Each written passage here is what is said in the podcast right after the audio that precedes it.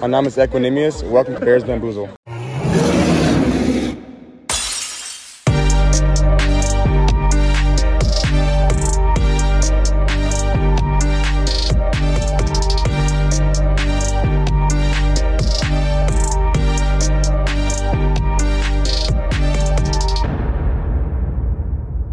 Bear down und herzlich willkommen. Schön, dass ihr wieder eingeschaltet habt zu der wöchentlichen Recap von Bears Bamboozle und Into the Bears Cave. Bei mir, wie jede Woche, Mats und Arne. Ihr Lieben, frohes neues Jahr. Wie geht's euch? Alles fit? Wie habt ihr Silvester überstanden? Frohes neues Jahr an alle Bears-Fans da draußen und an euch beide natürlich auch. Uah, ich bin noch ein bisschen geredet, muss ich ehrlich sagen. Habe aber gut reingefeiert. Oh, ansonsten geht's mir super. Bevor Matze jetzt weitermacht, möchte ich ganz kurz erwähnen, herzlichen Glückwunsch, Marc, an den Sieg in der ersten Fantasy-Liga. Es sah erst knapp aus, am Ende ging's dann doch sehr, sehr schlecht für mich aus. Aber wir versprechen euch, es ist kein Skript, ja, dass der Commissioner der Liga im ersten Jahr gewinnt. Ja. Trotzdem, ansonsten gut. Ja, guck mal, das Geile ist, ich bin in 2 Ligen-Commissioner und ich habe beide gewonnen. Ach ja. Ach richtig. Ja. Ja, dann wird's komisch, aber ich bin halt auch einfach eine Fantasy-Maschine. Ich muss halt auch einfach sagen, der Arne hat sich tapfer geschlagen, aber ich habe ihn dann einfach eisern auseinandergenommen. Und deshalb sieht er vielleicht heute auch so gerädert aus. Lag's an gestern oder musstest du das noch verdauen? Woran lag's, dass du auch so fertig aussiehst? Ich musste es mir schön trinken. Es hilft nicht anders. Nee, hauptsächlich an Silvester. Also es ging echt heiß her. Hat langsam angefangen und dann stark zugenommen am Ende und war lange auf jeden Fall. Du oder der Abend? Beides. Stark. Ja, ich bin auch noch. Man muss sagen, man muss uns vielleicht die Qualität der Folge so ein bisschen nachsehen. Ich glaube, der eine oder andere hat noch so ein bisschen die Lampen an. Ich bin auch gerade, wir haben uns hier hingehetzt. Wir haben mittags irgendwann 1.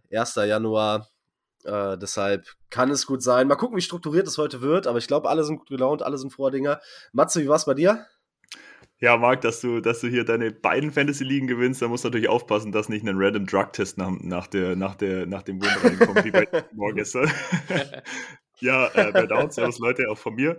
Frohes neues Jahr und ich freue mich, dass wir so gut gelaunt und so gehypt in das neue Jahr starten können. Das hätte auch ganz anders aussehen können, aber ich glaube, wir haben jeden Grund, da positiv reinzugehen und ich habe Bock. Ja, definitiv. Eigentlich wollte ich in die Folge auch reingehen mit einem Zitat nach dem Spiel.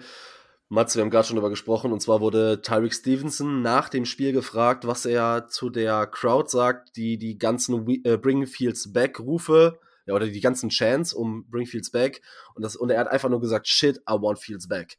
Wie steht's um euch? Hat sich gestern noch was geändert? Hat sich was bestätigt? Wie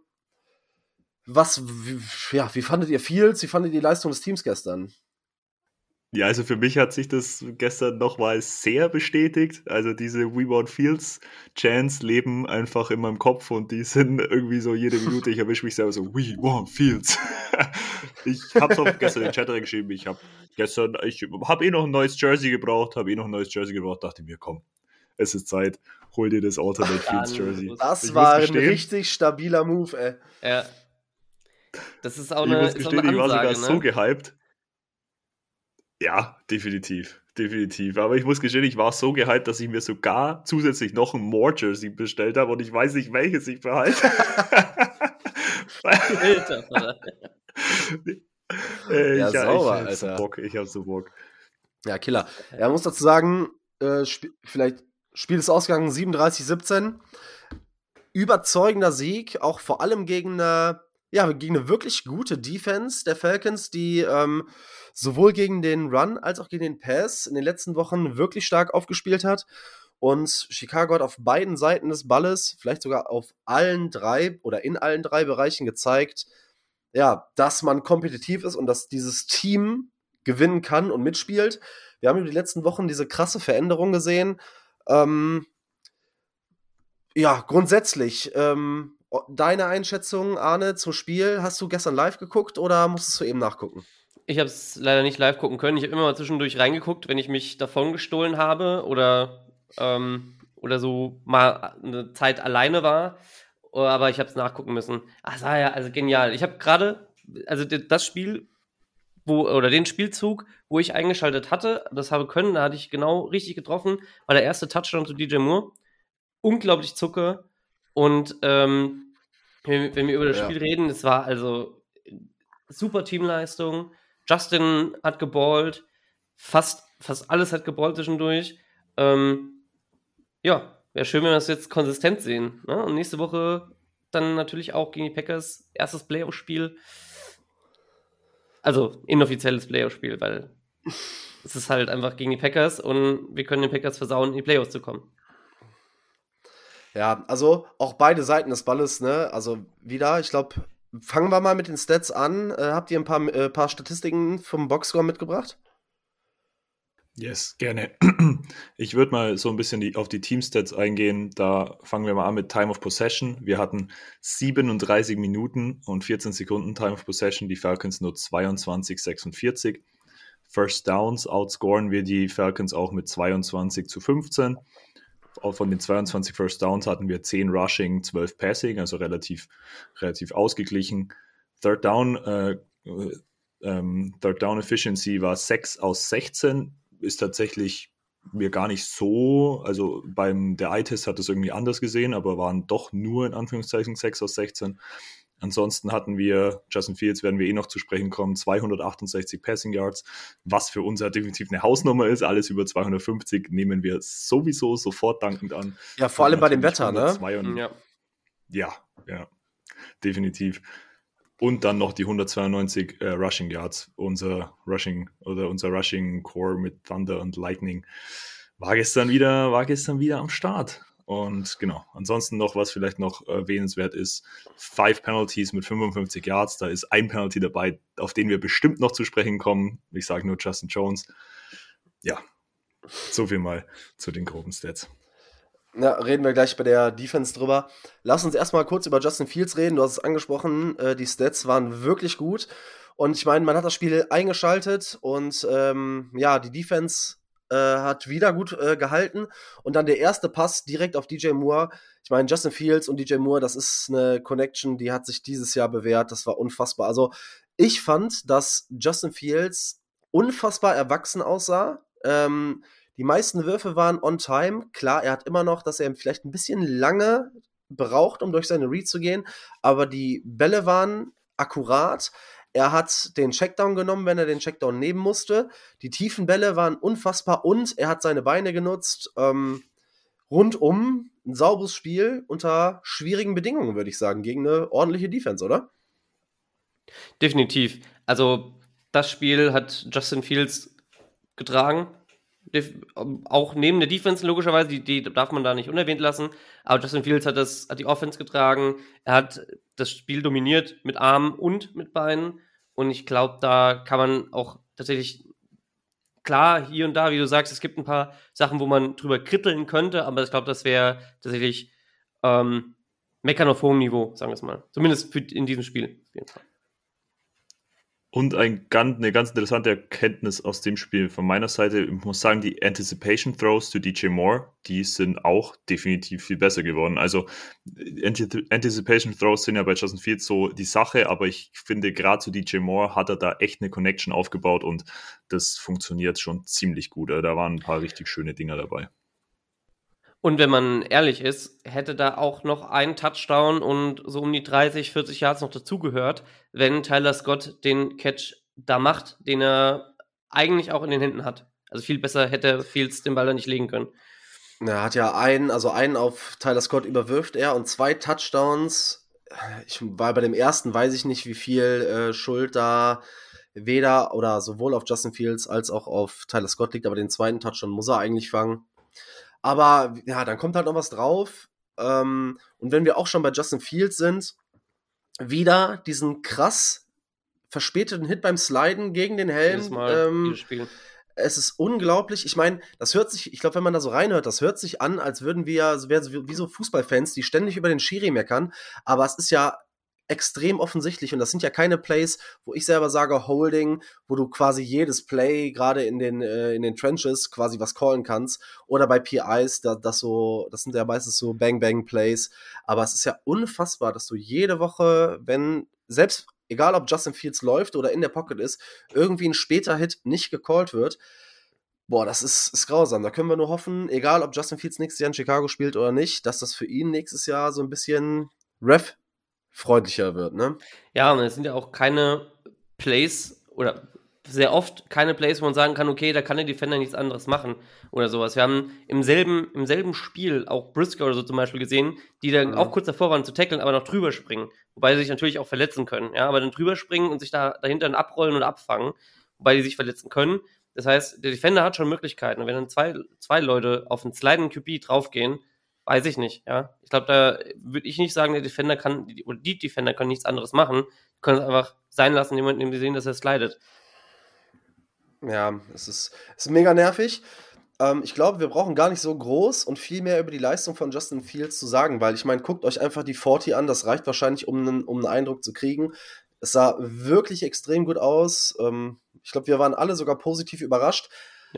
Ja, wie sieht's aus? Nachdem die Info kam, dass wahrscheinlich, wir wissen nicht, wie viel dahinter steckt, Überfluss vielleicht zurückkommt. Wie ist eure Einschätzung oder wenn ihr jetzt euer Geld draufsetzen müsstet? Pistole an den Kopf, ist Justin Fields der Quarterback nächstes Jahr für Chicago oder nicht?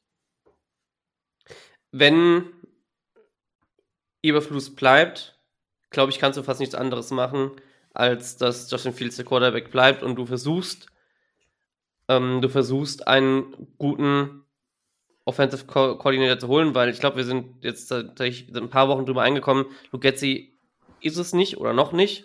Einfach auch erfahrungstechnisch nicht. Vielleicht muss er da nochmal irgendwo rein, wo er sich ein paar mehr Arbeitsstunden holen kann. Aber das ist es hier nicht. Und wie gesagt, da kannst du, glaube ich, nicht anders gehen, weil einem Coach, über den man drüber nachgedacht hat, ihn zu feuern und wir wissen es ja immer noch nicht sicher, ne, ob er bleibt, dann wieder einen Rookie-Quarterback an die Hand geben, wobei das Team entsprechend auch, wir sehen es, wir sind knapp an den Playoffs vorbei, wenn ein paar Spiele anders gehen, wir haben es auch schon sehr oft gesagt, dann sind wir tatsächlich ziemlich safe in den Playoffs drin.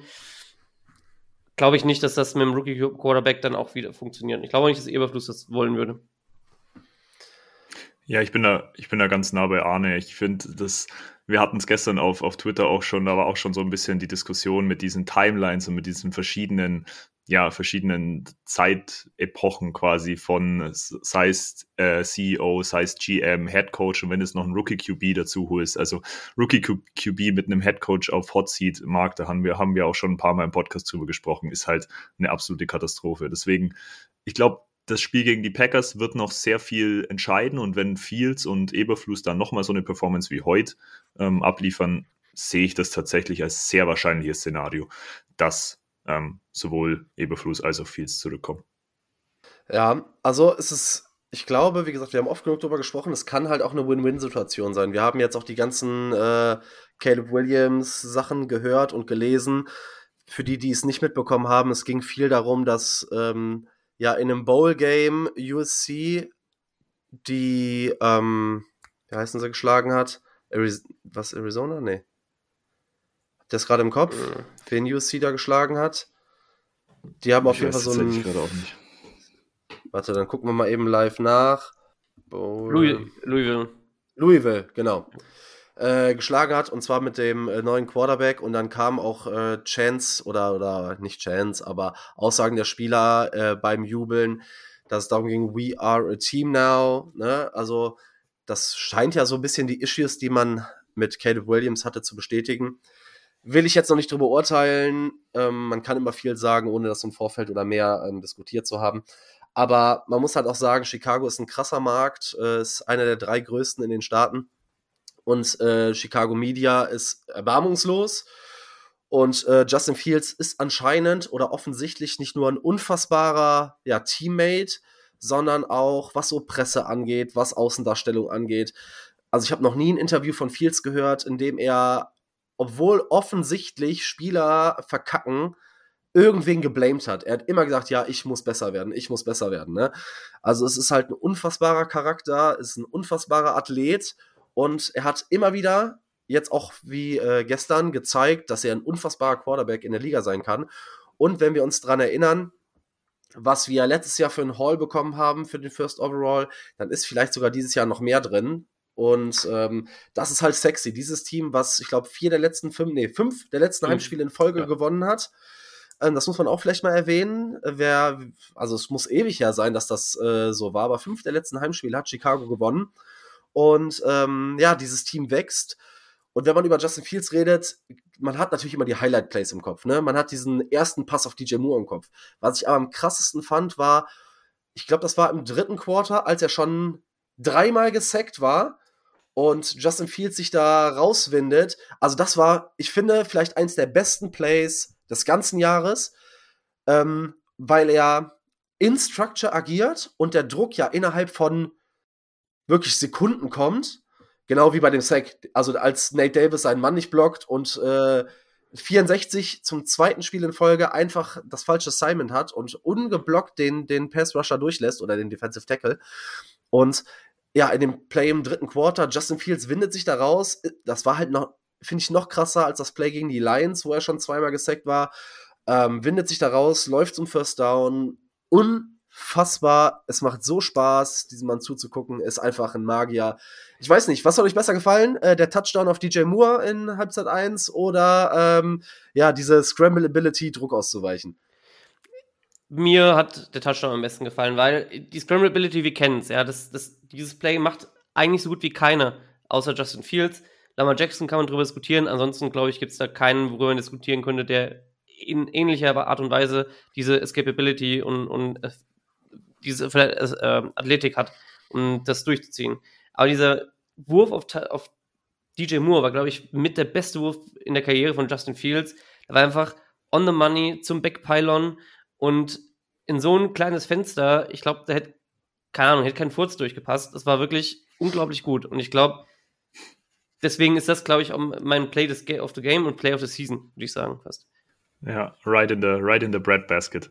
Also der war unfassbar. Waren beides unfassbare Plays, aber ich bin da auch bei Arne. Ich fand den Wurf und den Catch dazu, es war also Wahnsinn. Fand ich unfassbar gut, unfassbar wichtig für Fields und für uns eine absolute Win-Win-Situation. Entweder Value gesteigert oder... Ja. Hast du gerade noch die Stats zu Justin Fields offen? Ich habe sie noch offen, einen Moment. Justin Fields war 20 aus 32 für 268 Yards und einen Touchdown und dazu noch 11 Rushing Attempts für 45 Yards und einen Touchdown. Ich meine, das sind Zahlen, da können wir wunderbar mit leben, das sind richtig gute Zahlen. Er hat viele Plays am Leben gehalten, hat mir richtig gut gefallen. Wenn wir schon bei dem Touchdown gerade waren, kommen wir kurz auf DJ Moore. Ja, historisch, ne? Also hat eine Career-Season. Und es wurde vor der Saison gesagt, Shoutout an Rafa von Upside unter anderem, er hatte schon bessere Quarterbacks, bla bla bla. Also DJ Moore ist der gleiche Spieler wie in Carolina. Ich glaube nicht, dass ein DJ Moore sich jetzt noch groß verändert. Das Einzige, was sich verändert, und da ging es auch immer darum, ich habe mit meinem damaligen lieben Mitgründer mal darüber diskutiert, mit dem Björn. Und wir haben auch gesagt, so macht Justin Fields die Spieler besser. Ne, da hieß es, ja, okay, hat halt auch DJ Moore und so. Ja, im Endeffekt muss man halt sagen, ich finde schon, dass er seine Spieler um sich rum besser macht. Vor allem, wenn er sich so gut versteht wie mit DJ Moore. Weil DJ Moore hat seinen Career-High in Touchdowns, in Yards und wahrscheinlich kriegt er sie auch in Receptions. Keine Ahnung, DJ Moore, unfassbare Waffe, unfassbarer Stil, richtig günstig auch noch, legit. Keine Ahnung, erstes Play, er kennt die Falcons so ein bisschen. Ja, habt ihr noch irgendwas zu DJ Moore? Ich glaube, du hast alles gesagt. Ja. Es ist einfach ein unglaublicher Spieler. Es ist unglaublich, dass wir die DJ Moore bekommen haben von den Panthers mit dem First Overall Pick, der jetzt mittlerweile auch safe ist, nachdem sie gestern so, verloren haben. Kläglich verloren haben, wirklich enttäuschend verloren haben. Deswegen, also keine Ahnung, ich glaube, ich kann es immer noch nicht ganz fassen, dass das alles aus einem First Overall Pick für uns generiert werden konnte, allein auch aus dem Grund, weil wir Justin haben. So. Also DJ Moore ist unfassbar. Ja, definitiv. Anderer Receiver, also weil man muss halt sagen, Fields musste ohne Mooney und ohne Cole Kmet auskommen in dem Spiel. Ja, wollen wir kurz, Kmet brauchen wir, glaube ich, nicht groß drüber reden. Mooney, was glaubt ihr? Letztes dann sein Abschiedsspiel quasi verpasst oder gibt es noch eine Revenge-Tour für Mooney nächstes Jahr? Ich glaube tatsächlich, Abschiedsspiel verpasst. Also ich kann mir gut vorstellen, dass Tyler Scott, auch wenn er eben gestern bei den zwei Pässen oder bei dem einen auf jeden Fall nicht gut aussah und unglücklich aussah, ich glaube schon, dass Tyler Scott einen soliden Wide Receiver 3 machen kann oder darstellen kann. Und vor allem, wenn wir damit liebäugeln, also ziemlich früh noch einen Receiver zu picken, glaube ich, dass es tatsächlich Daniel Mooneys letztes Spiel war. Ich glaube, man bringt EQ back und dann lasst man Daniel Mooney die Free Agency auskosten. Das ist so mein Gefühl. Ich glaube, also wenn er zum ordentlichen Preis bleiben wollen würde, resignt man ihn vielleicht nochmal für ein Jahr auf einen Prove-It-Deal, billiger, und weil er hatte ja auch gezeigt, bevor er verletzt war, dass er eigentlich schon auch spielen kann und auch ballen kann. Und er hat die Ability irgendwo, aber dieses Jahr, weiß nicht, woran es liegt. Wir wissen es, glaube ich, auch alle nicht, woran es wirklich liegt, ob es noch irgendwas für eine Verletzung ist, ob es irgendwo der Effort fehlt, weil er genervt ist oder keine Ahnung. Absolut keine Ahnung. Nur ist es klar, Mats hat schon gesagt, wir werden wahrscheinlich früh eine Waffe, vor allem in diesem Draft, eine Waffe nehmen müssen, ob es jetzt MHJ ist, ob es Malik Nabers ist, ob es Brock Bowers ist, mal als Tight Ends Waffe zum Beispiel. Aber ja, das ist halt so die Sache. Und da denk ich, billiger Preis, ja, bleibt. Wenn er mehr will, dann soll er lieber die Free Agency austesten und gucken, ob er irgendwo was kriegt, was Besseres kriegt. Ja, ich glaube, das große Problem ist auch einfach, dass er in dieser Offense wirklich keinen Bock mehr hat. Wenn du einen 170-Pfund-Receiver so oft als Blocker einsetzt, irgendwann, er weiß selber, das sind nicht seine Stärken, das ist nicht seine Qualität.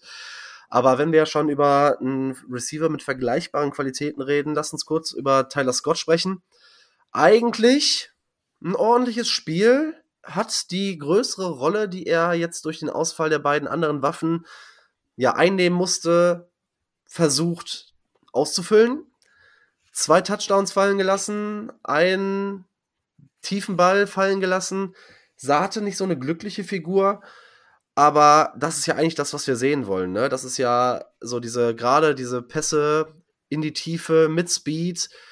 Keine Ahnung. Glaubt ihr, da haben wir mittelfristig jemanden, Arne, mit Tyler Scott?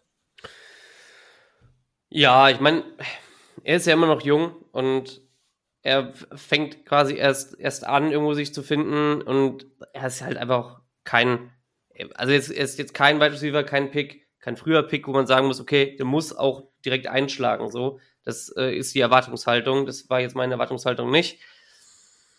Entsprechend, ich glaube, wenn er noch mal ein Jahr lernt, vielleicht, je nachdem, wenn es eine neue Offense gibt und selbst an sich arbeiten kann, so, ich glaube, da kann doch noch irgendwo, dass er zumindest ein solider Wide Receiver 3, 4 wird, je nachdem, was mit EQ passiert und was mit Daniel Mooney passiert. Ja, ich bin sehr, sehr gespannt auf den Draft, weil hinter Brock Bowers und Marvin Harrison gibt es auf jeden Fall noch sehr, sehr interessante Prospects. Angefangen bei Malik Nabers über Keon Coleman und wen haben wir da noch so? Emeka Ibuka und ja, genau. Odunze. Also das sind wirklich oder wir heißt. Odunze, genau. Das sind wirklich, ja genau. Also ich finde sogar Odunze und Coleman noch spannender für die Bears, weil die beide ein bisschen größer, ein bisschen bulliger sind. Vor allem als Malik Nabers, der ja auch, glaube ich, nur 6'0 oder 6'1 groß ist. Hätte ich Bock drauf auf nochmal so eine richtige, so eine richtige Waffe von Claypool, von dem, was wir eigentlich von Claypool erwartet haben, so einen Spieler in der Offense zu haben, weil dann hast du mit Tyler Scott so einen Speedstar, einen klassischen Ex-Receiver mit DJ Moore. Aber das ist, Zukunftsmusik. Gucken wir noch kurz auf das Run-Game. Oder hast du noch was, Matze? Nee, alles gut. Ich hatte noch einen Take zum Draft, aber den können wir auch von anders besprechen. Ja, okay, ja. Gut. Dann hau da mal kurz mit den Rushing-Stats raus, die wir haben, weil das Rushing-Game, es war ja gestern sehr, sehr ausgeglichen grundsätzlich. Vom Passing, vom Rushing, der Run wurde etabliert, der ist gut gelaufen. Herbert und Roschon hatten beide vom Eye-Test her sehr gute Spiele. Was sagt der Boxscore? Yes, der Boxscore sagt, wir hatten Khalil Herbert mit 18 Attempts für 124 Yards und seinen Touchdown, und sein Longest Run war der 38-Yard-Run. Wir hatten Justin Fields, wie gerade schon angesprochen, mit seinen 11 Attempts für 45 Yards und einen Touchdown. Wäre auch noch viel mehr gewesen, wenn dieses eine Holding von Lucas Patrick war es, meine ich. Wenn das nicht da gewesen wäre, wären da nochmal 30 Yards dazugekommen. Und wir hatten noch Roshan Johnson mit 7 Attempts für 21 Yards mit seinem einen Touchdown. Ja, grundsätzlich gutes Tandem, oder? Ja, würde ich sagen. Also stabil auf jeden Fall. Wir hatten natürlich auch hier und da ein paar Plays, die ins Leere gelaufen sind, aber es hat sich ja im Endeffekt dann wieder amortisiert mit den Stats, auch die du vorgelesen hast. Das hat halt dann so funktioniert, wie es funktioniert hat. Und ich denke, kann man was gut mit anfangen. Mir fehlt ein bisschen Tiefe insgesamt, auch was Third Down Backs angeht, aber ansonsten kann man darauf auf jeden Fall aufbauen. Na gut, was man sagen muss, die Tiefe hätten wir eigentlich mit D'Onta Foreman gehabt, aber der war ja ein healthy scratch und war auch nicht ganz so glücklich darüber wahrscheinlich, wie man so in den sozialen Medien lesen konnte. Deswegen, ja, schade. Ja, ich meine, das ist gestern. Ja, ist ein bisschen das, was wir vor dem Jahr schon besprochen haben und vermutet haben, dass wahrscheinlich das so ein One-Year-Stint für D'Onta Foreman wird, egal wie gut die Saison ist. Mein Problem ist halt so ein bisschen, wenn du 3 vergleichbare Backs hast, also nicht unbedingt vom Skillset, aber von der Qualität, dann teilst du irgendwie die Snaps auf mit 7-7-7 und keiner kommt richtig ins Rollen. Du hast richtig gemerkt, jetzt, wenn Herbert die Double-Digit Snaps bekommen hat oder in den Wochen davor, wenn es D'Onta Foreman war, dann konnten die Backs auch produzieren. Nur grundsätzlich ist ja immer das Problem, wenn du als Running Back reinkommst und nicht in Fahrt kommst oder nicht heiß laufen kannst, weiß ich nicht, dann sieht es halt so aus, wie es die letzten Wochen aussah. Ne? Da hast du 8 Attempts für 3 Yards oder sowas. Weiß ich nicht. Also mir wird es ganz gut gefallen, wenn wir mit den beiden Running Backs in die nächste Saison gehen, vielleicht noch spät so ein Pass-Catching-Back draften, irgendwie in Runde 5, 6 oder so und damit in die Saison gehen. Ich glaube, tendenziell ist das Rushing-Game relativ gut aufgestellt und gesettet für die kommende Saison, würde ich sagen. Ja, also insbesondere auch mit Justin Fields dazu, der da auch sehr viel öffnet. Also ich glaube, da kann man zumindest zufrieden in die nächste Saison gehen, definitiv. Und Sean lernt dann ja auch noch mal eine Saison lang, so länger. Und ja. Ich glaube, wollen wir noch irgendwas, habt ihr irgendwelche Takes oder so zur O-Line, bis auf die Tatsache, dass Nate Davis einfach irgendwie keine gute Saison spielt, Lucas Patrick ja entweder weg ist oder, ich meine, ich würde mich sogar mit dem Gedanken anfreunden, ihn noch ein Jahr zu verlängern, Rookie zu draften und dann quasi Center lernen, Backup-Rolle, ich meine, dafür wäre es wahrscheinlich okay. Was ist so euer Gedanke zu O-Line? Also wir hatten eine klassische Braxton Jones-Strafe dabei, wenn ich es richtig in Erinnerung habe. Könnt mich gerne korrigieren. Nate Davis, ja, keine Ahnung. Da ist es halt die Frage, auch manchen von den Blitzes, die auch dabei waren, ob Justin Fields die richtig erkannt hat und die einfach nur ein Misassignment war oder nicht. Also Sack war kein Blitz. Also bei dem einen Sack war es definitiv kein Blitz. Also da war einfach nur kein Mann, also da war Nate Davis einfach nicht an seinem Mann. So, das ist schon richtig. Und ja. Ich weiß es nicht, weil Mitte der Saison sah er ganz gut aus eigentlich, zumindest passabel, aber jetzt die letzten paar Spiele, weiß ich nicht. Hat ein bisschen nachgelassen, keine Ahnung. Und der Rest ist halt stabil. Ja, der Rest ist halt stabil und Lucas Patrick, gehe ich mit dir. Aber ich glaube, dass er tendenziell mehr Qualität hat und das auch noch zeigen kann. Ich glaube, wir können aber sagen, diese O-Line ist besser, wenn Tevin Jenkins spielt, oder? Definitiv. Also ja. Es hat ja einen enormen Impact, auch gerade bei dem, ich hab's nochmal nebenbei laufen, bei dem Touchdown von Roschon Johnson quasi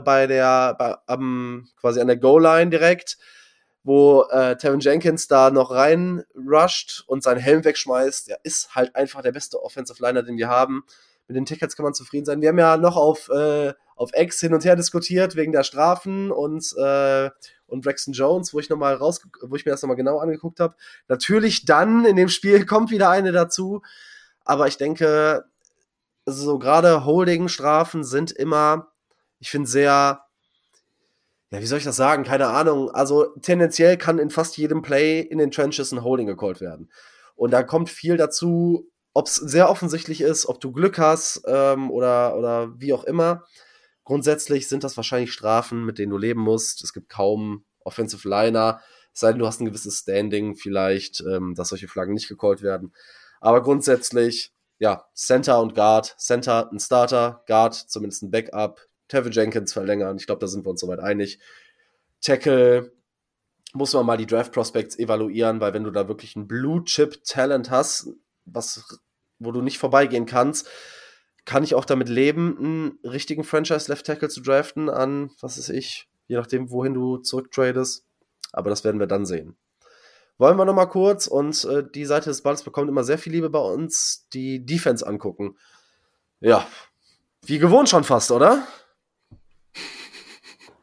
Wer hätte gedacht, dass wir nach den ersten 4-5 Wochen, wo wir 1-5 standen, 6 Wochen, jetzt sagen können, ja, wie gewohnt, eine Top-Defense und eine Top-Entwicklung für die Defense. Also ich find's Wahnsinn. Auch Gervon Dexter wieder. Ich hatte ihn predicted mit 1,56 und er hat sogar seine 1,56 gemacht. Er ist einfach on a rise, er climbt und ist, glaube ich, der Beste, also Jalen Carter Who, sage ich da mal dazu. Ist so, ohne Scheiß. Macht richtig Spaß zuzugucken. Ich habe mir am Anfang der Saison so ein bisschen Gedanken gemacht, ob man, ja, weil er ja diese Technik-Issues hat, ob er oder wie schnell er vom College-Level in die NFL translaten kann, weil die Athletik ist auf jeden Fall da und er beweist es. Er zeigt es gefühlt jede Woche, was Pressures angeht, was weiß ich nicht, es geht ja nicht nur um Pressures, es geht um Sex, es geht um Druck und ja, also wirklich wahnsinnig gute Saison, richtig gute Entwicklung für Gervon Dexter. Montez Sweat macht die ganze Line besser und über zwei Spieler würde ich gerne speziell nochmal sprechen, das ist einmal Tyrique Stevenson und das ist Kyler Gordon. Kyler Gordon sowieso den besten Jubel der NFL, ich glaube, darüber brauchen wir gar nicht diskutieren.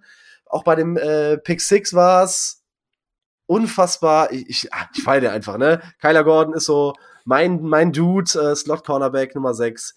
Richtig gut. Letzte Woche von PFF der am besten gegradete Cornerback in der NFL gewesen. Ich meine, da haben wir Diamanten in den Defensive Backs, oder?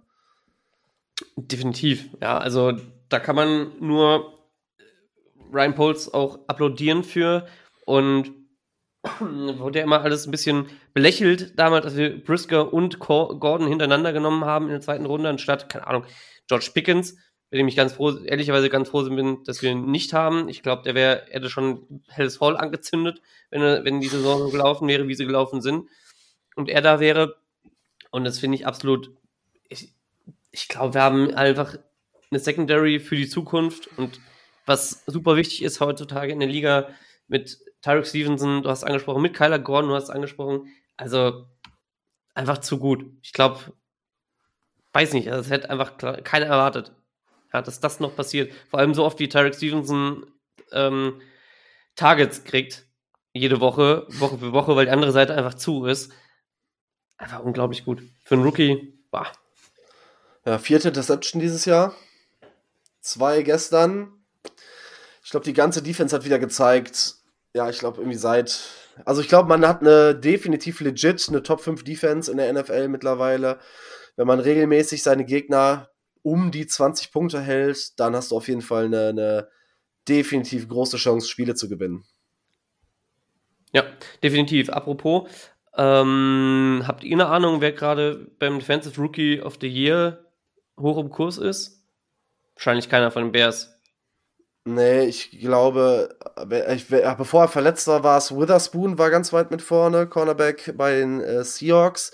Ja, Jalen Carter, weil er die erste Saisonhälfte so stark gespielt hat.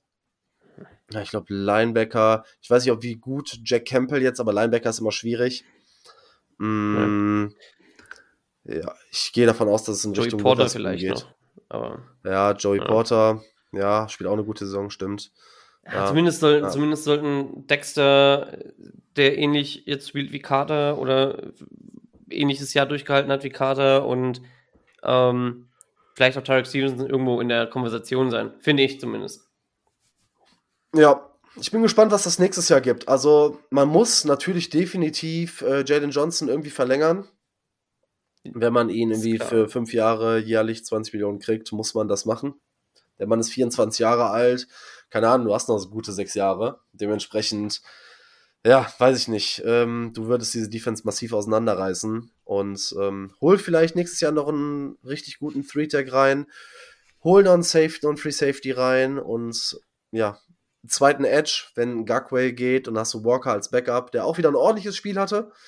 Ich glaube, dass diese Rolle als Nummer 2 ihm dann doch deutlich besser passt, und vor allem, weil Montez Sweat ja auch einfach eine ganz andere Aufmerksamkeit auf sich zieht als ein Yannick Ngakwe. Deshalb, ich bin sehr gespannt. Ich freue mich auf dieses Team. Dieses Team, ja, macht Spaß zu gucken. Habt ihr noch irgendwelche Takes zur Defense, die ich jetzt vergessen habe? Einen Take habe ich noch, der aber eher hypothetischer Natur ist. Wenn dieses Team, und deswegen finde ich auch die Aussicht, wie du schon genannt hast, die Aussicht auf nächste Saison so gut, dieses Team, wenn es in den Playoffs wäre, wäre es eins von den Teams, selbst wenn es kurz nur knapp reinkommt in die Wildcard, eins der Teams, gegen die man nicht spielen wollen würde. Ich sehe die Packers ähnlich momentan, zumindest, wenn man jetzt guckt, wie die jetzt heute Nacht oder heute Abend, gestern Nacht, gegen die Vikings gespielt haben. Aber auch diese Defense, ich glaube, da hätte keiner Bock drauf gehabt. Deswegen ist es noch umso schade, dass wir es dieses Jahr nicht geschafft haben. Aber es zeigt zumindest was für die Zukunft.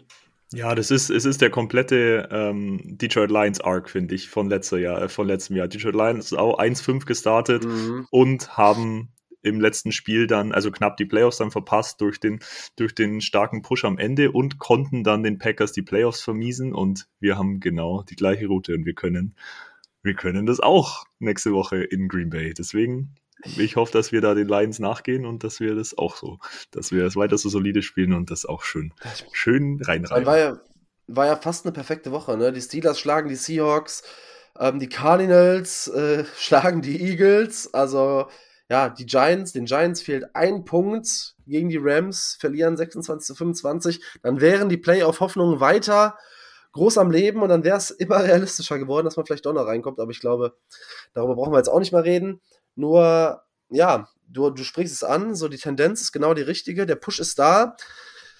Ich meine, ich war letztes Jahr oder zu Beginn dieses Jahres auch schon hyped, aber gefühlt hat man jetzt eine andere Baseline, um dafür zu argumentieren, dass dieses Team erfolgreich Football spielen kann. Und ich glaube, dass es vollkommen egal ist, wer am Ende an der Center spielt. Ich wünsche mir definitiv Justin Fields zurück mit 2 weiteren First-Round-Picks an der Seite und einer starken Free-Agency von Poles. Ich glaube, dann kann das ein richtig erfolgreiches Team sein. Und ich habe letztens, Grüße gehen raus an Peter von den Vikings Germany, mit dem quatsche ich ab und zu, der hat mir letztens auch nochmal geschrieben und gesagt, ich glaube, dass die NFC North nächstes Jahr eine der stärksten Divisions der NFL sein kann.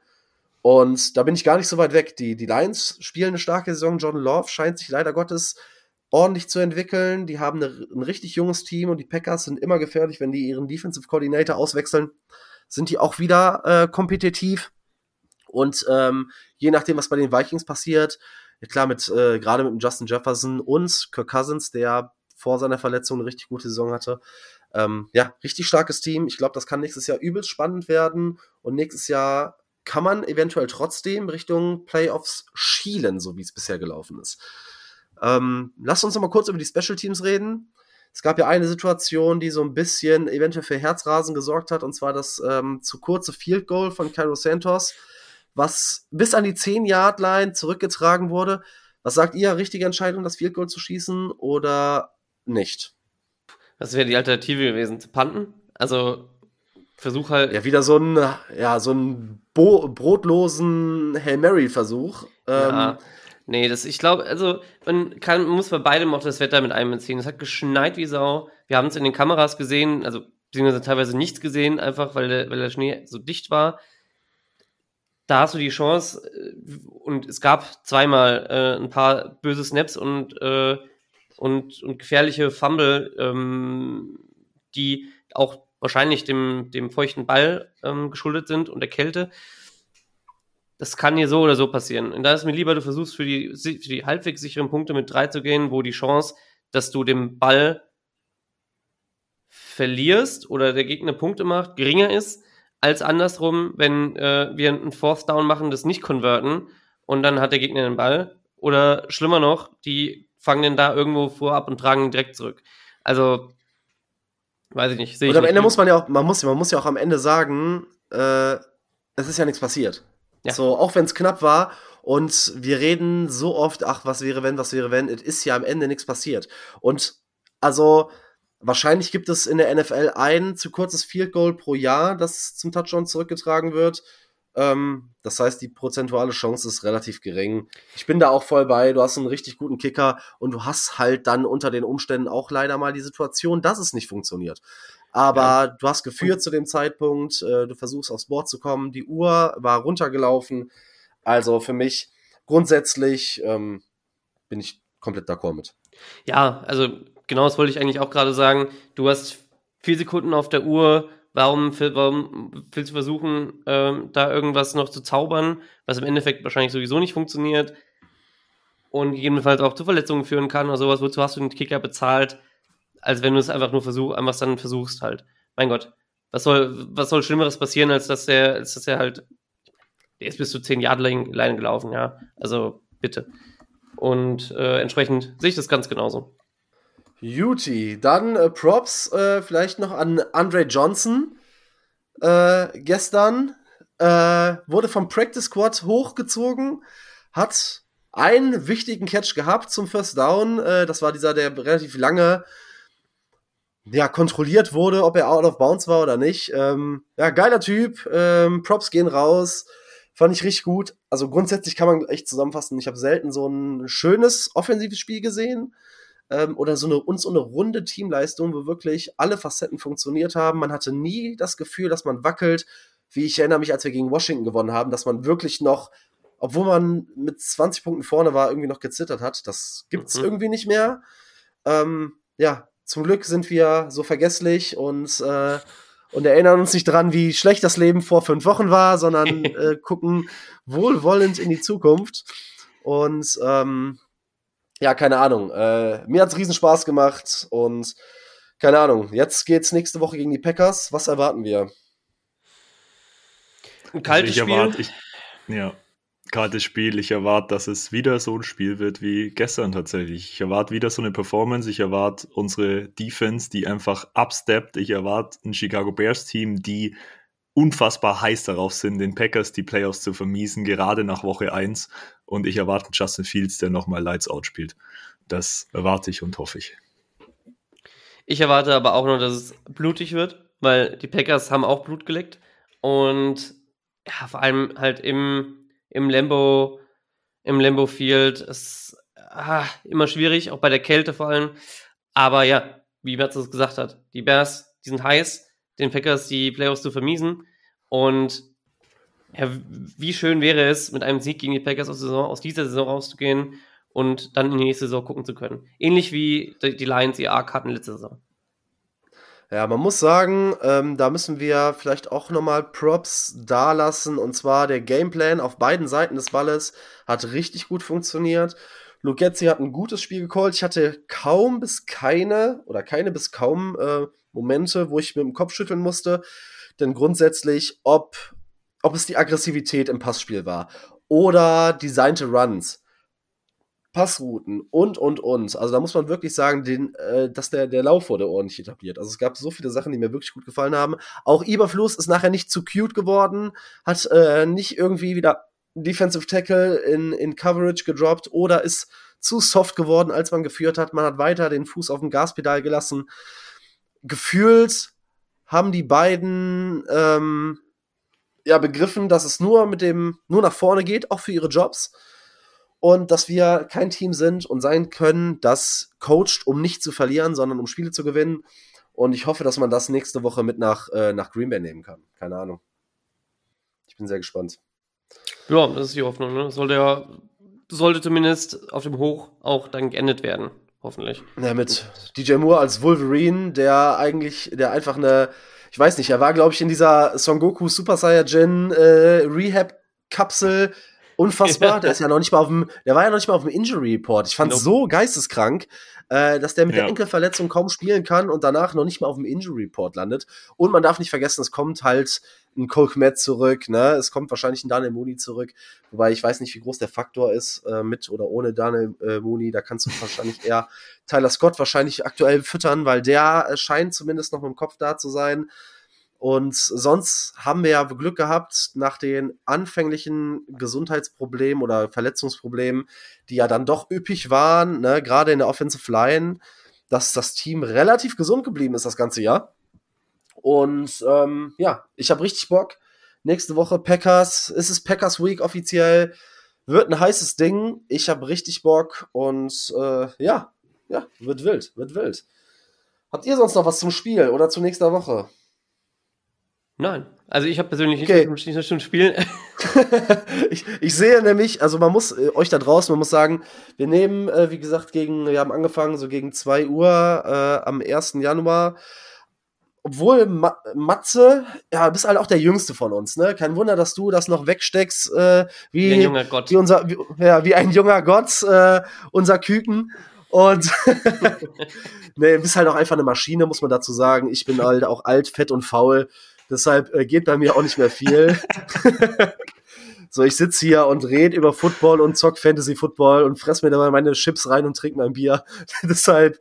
Keine Ahnung. Und gewinn Fantasy Football. Credit where it's worth. Ja. Ja, ey. Ja, ich bin halt ein Champion. Ne? Ich gewinne. Ich muss nächstes Jahr, ich habe mit dem Christian drüber gesprochen, ich muss halt überlegen, ob ich nächstes Jahr noch Ligen spiele, weil macht ja keinen Sinn. Ne? Ich habe ja auch den Upside Bowl gewonnen und irgendwann muss man dann, wenn es am schönsten ist, zurücktreten. Ja, man muss dazu sagen, ich habe auch dieses Jahr 10 Ligen gespielt und bin bei 8 Ligen nicht mal in die Playoffs gekommen. Hab dann die anderen beiden gewonnen. Ja, so schön, so gut, aber ja, ist halt auch so ein Ding, deshalb, keine Ahnung, ey, ich bin jetzt aber auch echt fertig, ich glaube, ich lege mich gleich auch nochmal eine Stunde hin und same. No Alkohol January bei mir, richtig guter Vorsatz, mal einen Monat versuchen dran zu ziehen, wieder ein bisschen mehr Sport machen. Habt ihr irgendwas an Vorsätzen oder so fürs neue Jahr? Einziger Vorsatz, den ich mir gesetzt habe, ich wollte bis zu meinem Geburtstag wieder ein bisschen abnehmen, ein bisschen fitter werden auch wieder. Ich habe jetzt 4 Monate Zeit dazu und werde mal schauen. Also, doch, wird funktionieren. Vielleicht nicht alles, was ich mir vorgenommen habe, aber zumindest ein Teil. Ja, ich habe mir jetzt auch nicht so die krassen Vorsätze gelegt. Ich glaube, ein guter Vorsatz ist, dass ich vielleicht mal ein bisschen weniger pennen will. Wenn ich so Zeit habe, kann ich schon echt gut und viel schlafen. Und ich glaube, es wäre mal ganz sinnvoll, da ein bisschen früher aus dem Loch zu kommen. Aber ich finde den Ansatz auch geil. Was vornehmen? Nee, ich bin ja schon ganz geil. Was soll ich denn jetzt noch ändern? Dann schlafe ich weniger, wenn ich noch geiler. Echt? Damit die Leute mehr davon haben und mich mehr sehen können. Ja, sauber. Dann sind wir soweit. Glaube ich, soweit durch. Ich hoffe, die Folge war hörbar oder ist hörbar. War nämlich doch dann irgendwie anstrengend, trotz der kuddelmuddel-spontanen Aufnahme irgendwie. Und genau, ich glaube, ich bin mir gar nicht sicher. Bei mir kommt gleich, glaube ich, noch eine Packers-Preview mit den Packers Germany. Glaube ich. Ich bin auch Ende der Woche da noch zu Gast. Ich hoffe, ich kriege das alles irgendwie unter einen Hut. Ich muss auch morgen wieder arbeiten. Und wie geht's bei euch weiter? Wie ist bei euch die Aussicht für die Woche? Ja, ich denke, wir kriegen auch mit den Packers Germany was hin die Woche. Mal gucken. Mittwoch werde ich beim Kutsche sein und über unseren First Overall Pick reden. Also hört da auch gerne rein im RTL NFL Radio. Und nice. Ja. Ja, sehr gut, sehr gut. Da freuen wir uns. Kannst du uns alle noch mal ein bisschen repräsentieren. Und es wird auch mal Zeit, ich glaube, da das Team jetzt besser wird und wieder den First Overall Pick hat, dass so ein bisschen der Hype-Train auch für Unentschlossene vielleicht startet. Dementsprechend empfehlt uns gerne weiter. Lasst Liebe da, abonniert den Podcast oder beide Podcasts. Liked und subscribed auf Social. Kontaktiert uns, wenn ihr Fragen habt. Wir nehmen natürlich auch gerne alles mit rein in die Folgen. Und danke an euch. Es war ein hervorragendes erstes Jahr für beide Podcasts. Ich glaube, wir sind sehr, sehr zufrieden aus dem ersten Jahr rausgegangen. Das wäre ohne euch da draußen nicht möglich gewesen, ohne jeden Einzelnen. Ihr unterstützt uns da, supportet uns da. Alleine durchs Reinhören, durch die Interaktion auf X und Twitter, da lassen wir einen riesen Dankeschön. Denn dafür machen wir das auch am Ende, weil sonst könnten wir auch einfach telefonieren und uns den Quatsch gegenseitig erzählen. An der Stelle, wie gesagt, unzählige Leute, die uns regelmäßig schreiben, mit uns in den Diskurs treten. War ein geiles erstes Jahr und auf ein hervorragendes und erfolgreiches Jahr 2022. Ja, und wenn wir dann nochmal 2 Jahre in die Zukunft gehen und 2024 begehen, würde ich sagen, machen wir auch... Wird das, glaube ich, ein ganz erfolgreiches Jahr. Habe ich 22 gesagt? Ja. Ach, deshalb musste ich auch so lachen. Ich sehe die beiden nur so lachen und denke so, ach, die freuen sich einfach, dass ich mich so toll bedanke. Ja, nee, du hast natürlich recht, 24. Ja, guck mal, ich gehe ein Jahr zurück. Ich will nämlich nicht wahrhaben, wie alt ich bin, deshalb will ich mich nochmal in meine knackige Jugend zurückversetzen. Du hast nur drauf gewartet, ey. Wenn ich sie jetzt Revue passieren lasse, jetzt siehst du den hier, der lacht sich kaputt, weil er drauf gewartet hat. Und du hast vollkommen recht, es ist 2024, hast du sehr gut mitgenommen, ja. Dennoch gebe ich dir vollkommen recht. Vielen Dank für euren Support. Vielen Dank, dass wir unseren beiden Podcasts so fleißig zugehört habt. Und vielen Dank für eure Rückmeldungen und dass ihr so viel mitmacht. Und es kann nur besser werden. Wir werden uns noch weiter steigern. Und ich hoffe, dass ihr dabei bleibt für alles, was in der Zukunft noch passieren wird. Es waren wunderschöne Worte von euch beiden. Ich habe da gar nicht mehr so viel dazu anzufügen. Im Endeffekt gar nichts mehr. Ich lasse es so stehen. Tolle Worte. Leute, war wie immer eine richtig coole Folge. Ich freue mich auf alles Weitere. Bear down. Wir hören uns nächste Woche und bis gleich. Bear down. Ciao. Ja, schön, dass ihr noch dran seid, denn jetzt wird's interessant. Wir gucken uns die Preview auf den letzten Spieltag der 2022-2023er Season an. Ja, und was soll ich sagen? Es ist Packers Week. So starten wir die Saison und so beenden wir die Saison. Die große Klammer um die Saison, die Green Bay Packers. Und auch hier... wieder am Start. Vielen Dank, dass du Zeit gefunden hast für die Packers-Expertise. Sebastian von den Packers Germany, grüß dich, wie geht's dir? Hi, danke für die Einladung. Mir geht's gut soweit. Die Saison läuft ja eigentlich ganz gut bisher, deswegen bin ich auch aus Football-Sicht gut dabei und sonst bin ich gut ins neue Jahr gestartet. Ich hoffe, ihr auch. Passt soweit. Ja, pass auf, dann gehen wir direkt rein. Und zwar, die Packers kommen aus einer... dann doch vielleicht beeindruckenden 33-10 oder aus einem respektablen 33-10-Sieg in Minnesota, stehen jetzt 8-8 und sind aktuell in den Playoffs. Wir erinnern uns an das Hinspiel, was für die Bears, ja, muss man sagen, desaströs gelaufen ist, mit einer 38-20 Niederlage im Soldier Field. Seitdem ist viel passiert über die Season, die Teams haben sich verändert, über einige Sachen haben wir Klarheit, über einige Sachen nicht. Wir haben gerade im Off schon mal ein bisschen drüber gesprochen, wenn du so grundsätzlich bis zum jetzigen Zeitpunkt ein Fazit ziehen müsstest. Wie zufrieden bist du mit der Saison? Was ist gut gelaufen? Und wie ist die Packers Gefühlslage Stand jetzt? Ich glaube, und da spreche ich für viele Fans. Ich hatte es ja auch in der Preview vor der ersten Woche, glaube ich, angesprochen. Für uns ist die Saison primär wichtig, dass wir sehen, haben wir den Franchise Quarterback oder nicht? Und ich glaube, die Frage können wir jetzt, zumindest für den Moment mal, so gut wie es nur geht beantworten. Also ich glaube, eine viel bessere Saison von Jordan Love hätte man nicht erwarten können. Ich meine, es ist immer noch ein First-Year-Starter und er spielt halt, wie ich habe es in einem Vikings-Podcast gestern gesagt, wo wir nochmal auf das Spiel geschaut haben, wie ein Top-10-Quarterback, nicht wie Top 5 oder so, aber halt so wie Quarterback 10 ungefähr der Liga, Pi mal Daumen würde ich sagen. Und das ist einfach schon sehr, sehr gut für das, was man einfach erwartet hat. Und ich meine, ihr Bears-Fans werdet es jetzt sicherlich auch mitbekommen haben, auf Twitter ging ja auch rum, er hat Stats, die kein Bears-Quarterback bisher in der Franchise-History auflegen konnte. Ich möchte da nicht zu viel reininterpretieren, aber das zeigt natürlich schon, dass es einfach auch eine gute Saison ist. Also unter anderem. Und sonst, wenn man sich die Zahlen anguckt, zum Beispiel Platz 3 in Touchdowns, hat 30 Touchdowns schon, Passing-Touchdowns in dieser Saison schon gehabt. Und das ist halt Platz 3 in der Liga zum Beispiel. Ne? Das sind einfach gute Zahlen. Und auch sonst zum Beispiel EPA jetzt seit Woche 10 ist ja gehört auch zu den Top 3 Quarterbacks. Wie gesagt, das darf man alles nicht überbewerten, aber wie gesagt, es sieht einfach sehr, sehr gut aus und wir können uns halt drauf freuen, dass wir wahrscheinlich langfristig erstmal eine Antwort auf Rodgers gefunden haben und das ist eigentlich das, worum die Saison grundsätzlich geht. Und ja, dass wir noch eine Chance auf die Playoffs haben, ist auch schön. Da freuen sich viele Packers-Fans drauf. Und einfach diesem jungen Team, wie gesagt, das darf man ja auch nicht vergessen. Ich hatte es, glaube ich, auch in der Preview angesprochen. Unsere Wide Receiver sind alles First- oder Second-Tier-Spieler. Das heißt auch ganz, ganz wenig Erfahrung. Alle super jung.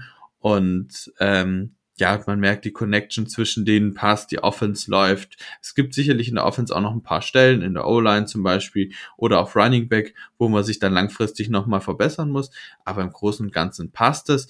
Einzig und allein natürlich die Defense, dazu kommen wir wahrscheinlich später nochmal, ist ein großes Thema, auch Joe Barry natürlich, auch das wird man eigentlich auf Twitter mitbekommen haben, ist wohl gefühlt der meistgehassteste DC der Liga, aber zumindest von der eigenen Fanbase meistgehassteste. Insofern, ja, wird es da auch wahrscheinlich Änderungen geben, hoffe ich zumindest endlich mal in der Offseason.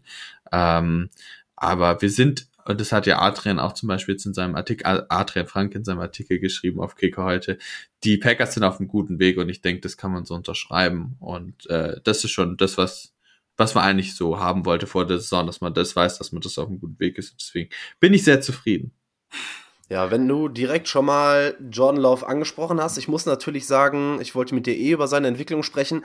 Aus Bears Sicht ein bisschen zu gut, die Entwicklung vielleicht. Ich habe mir die Quarterback Efficiency nach EPA mal angeguckt. Und da hast du ja so eine Kombination aus EPA per Play, heißt Passes, Rushes und Penalties und der Completion Percentage above expected. Da ist Love über die ganze Season Quarterback 11. Und ja, ich habe mir dann auch, weil ich mir immer gerne den Trend angucke, so die letzten 5-6 Wochen, da ist Love nach Advanced Stats, du hast es gesagt, in der Range auf jeden Fall ein Top 5 Quarterback. Und ja, die Entwicklung sieht natürlich gut aus. Man verfolgt natürlich an eurer Stelle die Entwicklung nochmal deutlich enger als, selbst aus Chicagos Sicht, wobei man ja vielleicht aus Chicago auch nochmal mehr drauf guckt als andere NFL-Fanbases. Aber was ist das, was Jordan Love dieses Jahr gut gemacht hat? Was hat er gezeigt? Und wo ist vielleicht noch Entwicklungspotenzial? Weil du sagtest, du bist dann auch immer relativ realistisch, wenn wir quatschen. Ich habe auch schon nach den ersten Wochen Vergleiche gesehen, ja, besser als Rodgers und die Rodgers-Stats verglichen mit Love-Stats und so. Man muss das alles ja immer so ein bisschen in den Kontext einordnen. Aber grundsätzlich, ihr seid ja zufrieden. Nur wo scheint Jordan Love und wo hat er noch Verbesserungspotenzial? Ja, also die Jordan Love-Vergleiche mit Aaron Rodgers in seiner ersten Saison, die ziehen sich auch immer durch, weil sie sich eigentlich Woche für Woche auf einem komplett ähnlichen Level bewegen. Also da geht's auch um Rodgers erste Saison 2008, wo er fester Starter war. Und die Stats sind, wie gesagt, recht ähnlich. Aber ja, du sagst es schon, wie viel das bedeutet, ist halt immer so eine Sache für sich. Ich meine, das ist als Einordnung eigentlich ganz gut, aber wie gesagt, um eine präzise Vorhersage für die nächsten Jahre zu machen, so nach dem Motto, guck mal an, Rodgers war so in seinem ersten Jahr und wurde jetzt, ich kann jetzt schon mal sagen, Hall of Fame Quarterback wird er werden. Und deswegen wird Jordan Love auch. Davon halte ich halt nichts, weil man muss halt auch sagen, Rodgers erste Saison war auch keine MVP-Saison und wäre wahrscheinlich auch keine, wenn er so jedes Jahr gespielt hätte, dass es für die Hall of Fame reichen könnte, müssen wir halt diskutieren, aber ist eine andere Frage. Aber es ist halt, wie gesagt, immer eine Frage der Tendenz und für die kommenden Jahre geht's halt auch drum, kann er das halt nochmal bestätigen. Und weil du jetzt fragst, was sind die positiven und die negativen Seite,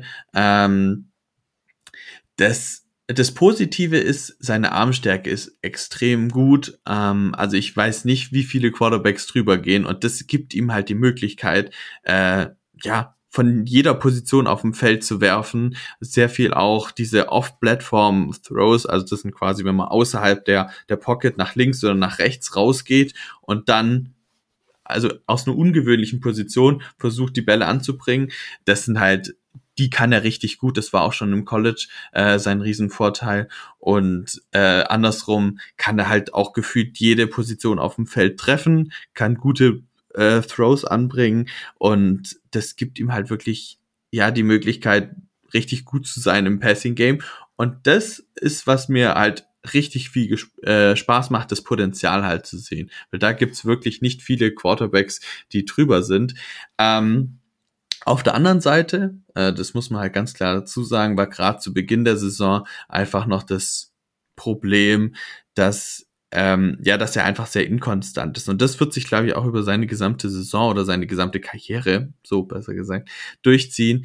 Er wird nie der akkurateste Passer wie ein Drew Brees sein. Das ist einfach nicht die Art und Weise, wie er Quarterback spielt, sondern er wird halt immer einer sein, der diese krassen Throws drin hat, diese Shot Plays, wo du dir sagst, boah, was ein geiles Play, aber er wird auch Plays drin haben, wo du dir denkst, warum bringt er den jetzt nicht an? Warum ist da die Genauigkeit nicht so da wie bei einem Brady oder sowas?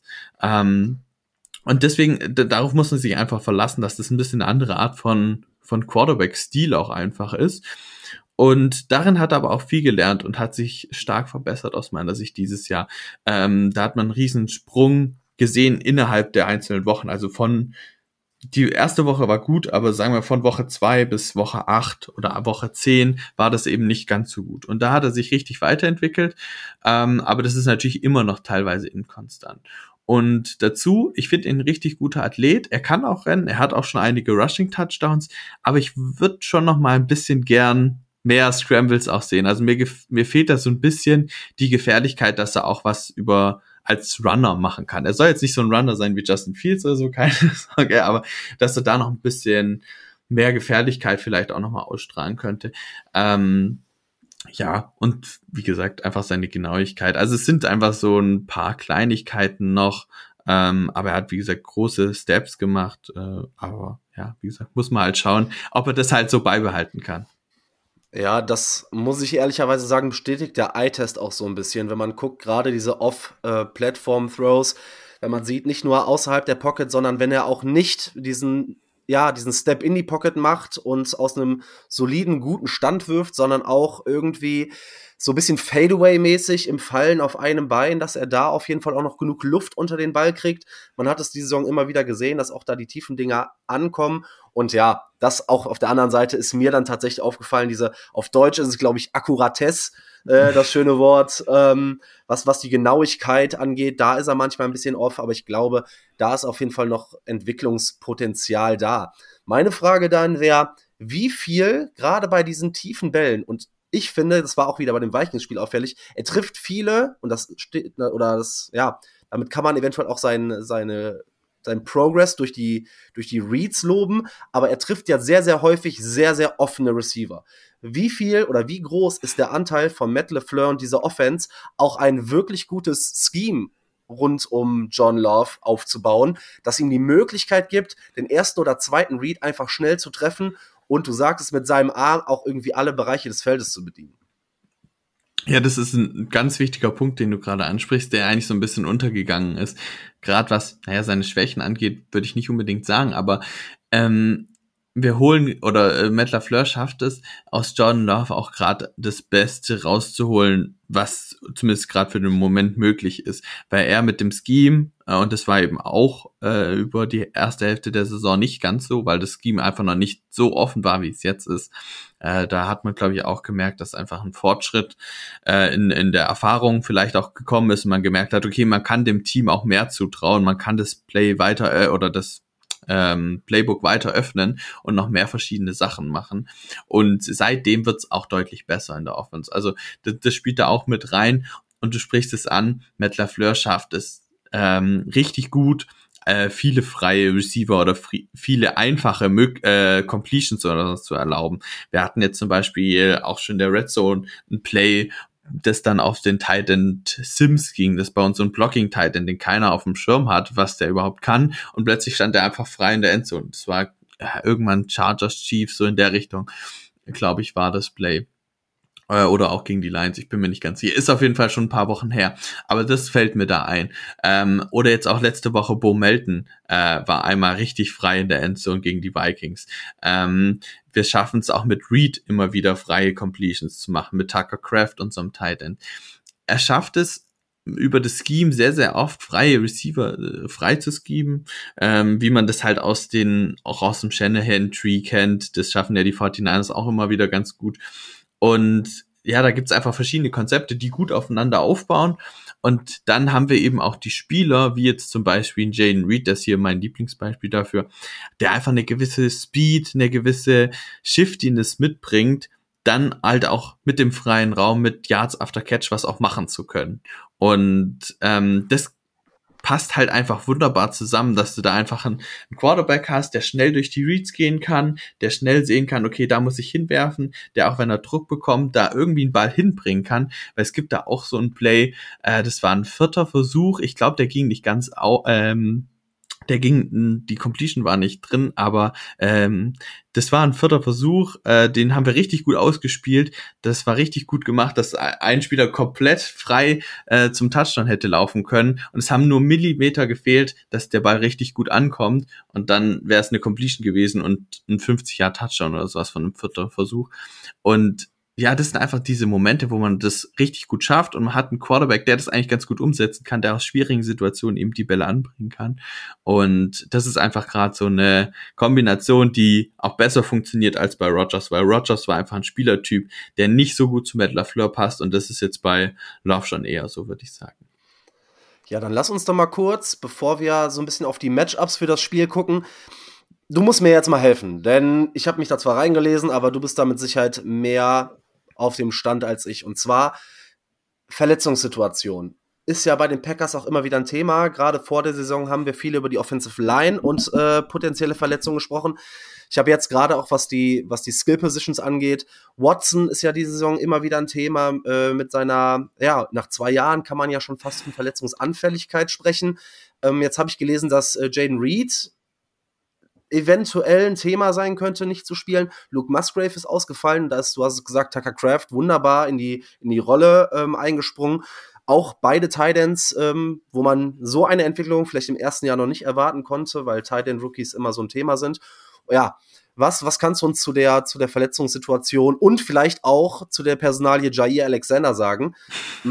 Spielt er nach seiner Suspendierung wieder? Was ist mit Watson? Was ist mit Reed? Was ist mit Musgrave? Wie fit ist die O-Line? Und spielt Jair Alexander? Um erstmal den O-Line-Part abzuschließen, das ist eigentlich über die ganze Saison recht fit gewesen. Also wir hatten da keine größeren Ausfälle, außer halt David Bakhtiari. Der beste Left Tackle bei uns, der beste O-Liner eigentlich auch, der richtig viel Geld verdient. Der ist eigentlich komplett die ganze Saison inaktiv, weil er einfach verletzt ist und ja, da einfach nicht mehr auf den grünen Klee kommt, was das angeht. Aber daran haben wir uns gewöhnt. Zach Tom hat sich als Right Tackle richtig, richtig gut entwickelt. Wir haben Rasheed Walker auf Left Tackle, der einen Riesensprung gemacht hat, der letztes Jahr ganz wenig Plays gesehen hat, wo man aber schon gesehen hat von den athletischen Voraussetzungen, dass er auf jeden Fall das Potenzial hat. Aber zum Thema Offensive Line können wir später vielleicht noch mal kommen. Aber da sind wir an sich sehr fit. Aber du sprichst es schon an, die Receiver sind so ein bisschen das Problem. Jetzt Luke Musgrave ist schon seit einigen Wochen raus, ist auch auf IR aktuell, aber er ist designated to return, das heißt, er wird auf jeden Fall zurückkommen. Der war schon letzte Woche, hieß es schon, vielleicht kommt er zurück. Diese Woche weiß man es noch nicht, also könnte sein, dass er erst dann zu einem möglichen Playoff-Spiel zurückkommen kann, aber es könnte schon sein, dass er reinkommt, hängt sicherlich auch davon ab, wie das Training jetzt in dieser Saison ist. Wir nehmen ja jetzt heute an einem Dienstag auf, das heißt, da haben wir noch nicht so viel Infos, was das angeht. Aber wenn er viel trainiert, könnte ich mir vorstellen, dass er spielt. Aber wie gesagt, mit Tucker Kraft sah es zuletzt besser aus, weil als Luke Musgrave noch gespielt hat, war die Connection Love zu Musgrave da, hat man eben noch gesehen, dass da einige, ja, dass die Chemie noch nicht hundertprozentig da ist. Und ja, da ist auch das Thema Genauigkeit nochmal ein großes Thema gewesen. Und was die Wide Receiver angeht, ja, du sprichst an, Watson hat vor allem halt Hamstring-Probleme. Und das ist halt, was sich über die ganze Saison zieht. Das ist immer eine schwierige Verletzung.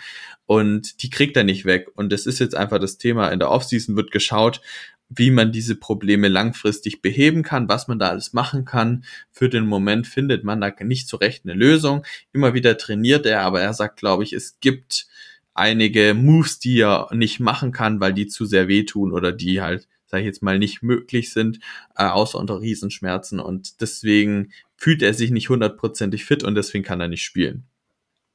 Und ob das jetzt diese Woche gut ist, es ist halt immer eine 50-50-Geschichte. Jetzt gegen die Vikings ist noch Dontavian Wicks ausgefallen. Der hat im Pre-Game-Warm-Up es probiert. Es hieß dann aber, nee, geht nicht. Aber es könnte sein, dass der wieder zurückkommt. Und du hast angesprochen, Reed hat gespielt. Der war auch questionable mit einer Chest-Injury. Aber ja, da hat er ein bisschen mit Schmerzen durchgespielt, sage ich jetzt mal, aber hat dann nochmal einen harten Hit drauf bekommen bei dem Punt-Return. Ich weiß nicht, ob das manche gesehen haben, aber es war ein ziemlich heftiger Einschlag. Ja, der Fair-Catch, den er ganz, ganz spät gecallt hat, war es, glaube ich, ne? Genau.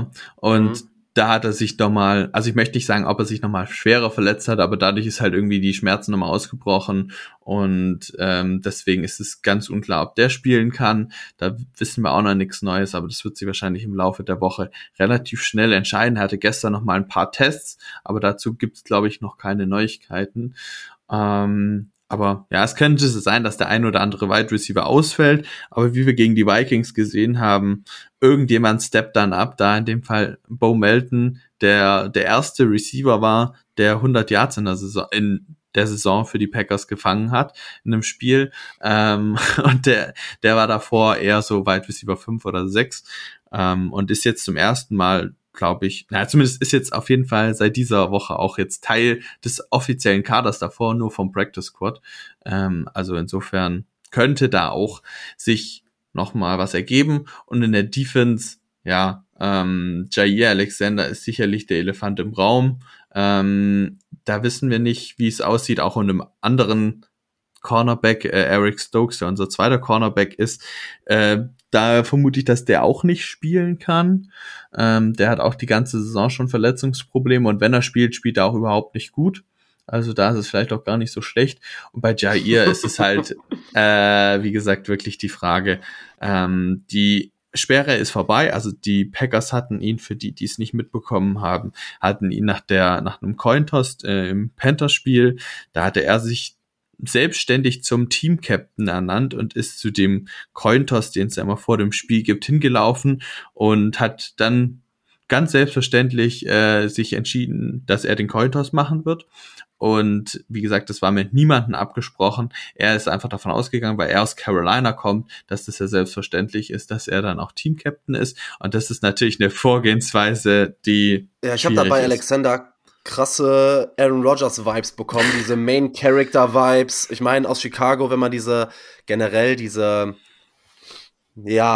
Rivalität hat, dann hat man ja auch mal schneller Bad Feelings für so ein Team, vor allem wenn es dann sportlich eher für die andere Seite jahrelang jetzt erfolgreich lief und dann auch das Interview danach. Also sag mal so, Jair Alexander hat es geschafft, mit dieser Situation und diesem Interview danach im Lockerroom, ist seinen Kritikern leicht zu machen, ihn nicht nur unsympathisch zu finden, als auch das Verhalten stark zu kritisieren. Ich meine, wenn er fit ist und wenn er spielt, und man muss dazu sagen, wenn er einen DC hat, der ihn weiß, wie man ihn einsetzt, dann ist das ein Top-Cornerback in der Liga. Aber wir gehen davon aus, dass zumindest er wahrscheinlich wieder spielt. Stokes raus und dann mit Valentine und Nixon wahrscheinlich im Backfield, richtig? Ja, wie gesagt, bei Ich bin mir nicht sicher, wie viel wir ihn sehen. Es kann natürlich sein, dass er spielen wird. Er ist halt einfach ein streitbarer Charakter, aber da muss man sagen, das sind halt viele Cornerbacks. Ja, also ja, klar. Man sagt immer, gerade die Cornerback-Position ist so die dievenhafte Position, weil die brauchen auch einfach vom Selbstverständnis dieses Ich bin der Geilste. Wenn mir ein Fehler hinterlaufen ist mir egal, im nächsten Play bin ich wieder der Geilste und hat dieses Selbstvertrauen da, den Wide Receiver schlagen zu können. Und ich glaube, das ist auch was, da muss man einfach der Typ für sein. Ich wäre es zum Beispiel auf jeden Fall nicht. Weil ich mir dann zu viel Gedanken machen würde, glaube ich. Und deswegen sind es natürlich auch einfach spezielle Charaktere, mit denen man klarkommen muss. Und das war er auch schon immer. Kann man gut oder schlecht finden. Aber es gehört halt dazu. Gut, dass du sagst, du wärst nicht der Typ dafür. Kleine Anekdote, ich habe ja selber Football gespielt in der GFL 3 und GFL 2. Und als ich angefangen habe, habe ich als Running Back angefangen. Und unser Head Coach kam dann relativ zügig auf uns zu, auf den Room und hat gesagt, so ja, okay, du bist im ersten Jahr, so von deiner Attitude und von deinem Skillset kannst du dir nicht eher vorstellen, oder hast du mal Bock auf Corner zu trainieren. Und wie ich damals war, also maßlose Selbstüberschätzung, ich war Anfang 20, dachte, ey, yo, ich bin einer der schnellsten Spieler im Team, Lockdown-Corner, Set and Forget als Rookie, richtig, richtig großes Maul gehabt. Ja gut, am Ende trotzdem nur Third Stringer irgendwie gewesen, aber ja, ich weiß schon, was für eine Attitüde auch die Cornerbacks bei uns mitgebracht haben. Das sind dann schon spezielle Charaktere, aber wie du sagst, man braucht es auch im Endeffekt, weil man, ja, weil es vielleicht die anspruchsvollste Position in der NFL ist. Von daher, ja, ist es immer leicht, sowas zu kritisieren, aber du sagst es zu Recht, ist kein Einzelfall. Dann lass uns doch mal kurz so ein bisschen auf die Matchups gucken. Und ich habe mir als erstes so ein bisschen, wenn wir so ein bisschen auf Matchups der Packers-Offensive gegen die Chicago-Defensive gucken. Ich habe mal so ein bisschen die Stats und vor allem auch, ja, overall PFF für die ganze Saison finde ich okay, weil es ja im Gesamtkontext irgendwie vielleicht passt, wobei ich kein großer Fan von PFF-Team-Stats bin. Aber um das trotzdem mal der Vollständigkeit halber zu erwähnen, die Packers sind laut PFF in der Offense overall 10, im Passing 9, im Pass-Blocking 21, im Run 13 und im Run-Blocking 25. So viel dazu. EPA per Play. Die letzten 5 Spiele, die Packers Offense Third overall, Top 5 in Rushing und in Dropback EPA. Richtig starke Unit und da trifft auch so ein bisschen Stärke auf Stärke, und zwar die Offensive der Packers auf die Defensive der Bears. Wenn ich mir die Bears Defense angucke, sind die Bears nämlich in den letzten 5-6 Spielen die Defense Nummer 1 overall. Und gegen den Run Nummer 7 und gegen Drop, also im Dropback EPA im Passing Game, auf Platz 2 nur hinter den Buffalo Bills. Hast du da ein Matchup, wo du sagst, okay, das ist für mich wichtig, das entscheidet das Spiel auf dieser Seite des Balles?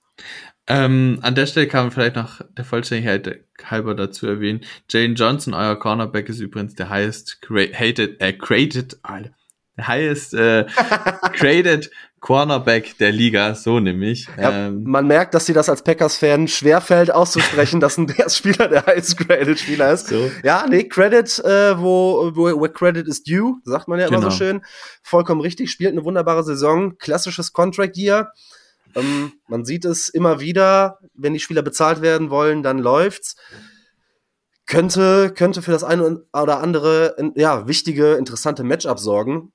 Gerade jetzt, wo Watson vielleicht questionable ist und die Packers den Ball gut verteilen, hat man natürlich aber die Möglichkeit, irgendwie um Jalen Johnson, ja, rum oder von ihm weg zu schemen.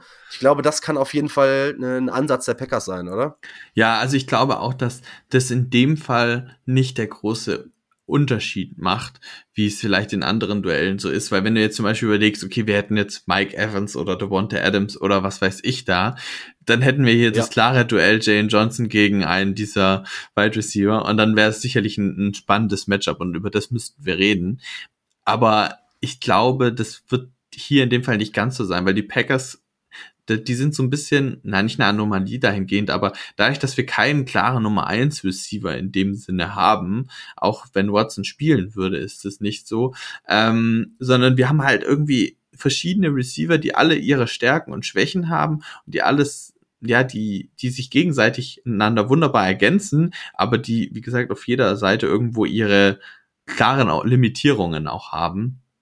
Und dadurch spielt halt wahrscheinlich jeder mal auf jeder Seite, wird viel rumrotiert und es ist gar nicht so klar, wer dann wahrscheinlich gegen Jalen Johnson spielen wird. Ich könnte mir vorstellen, dass es mal der ist.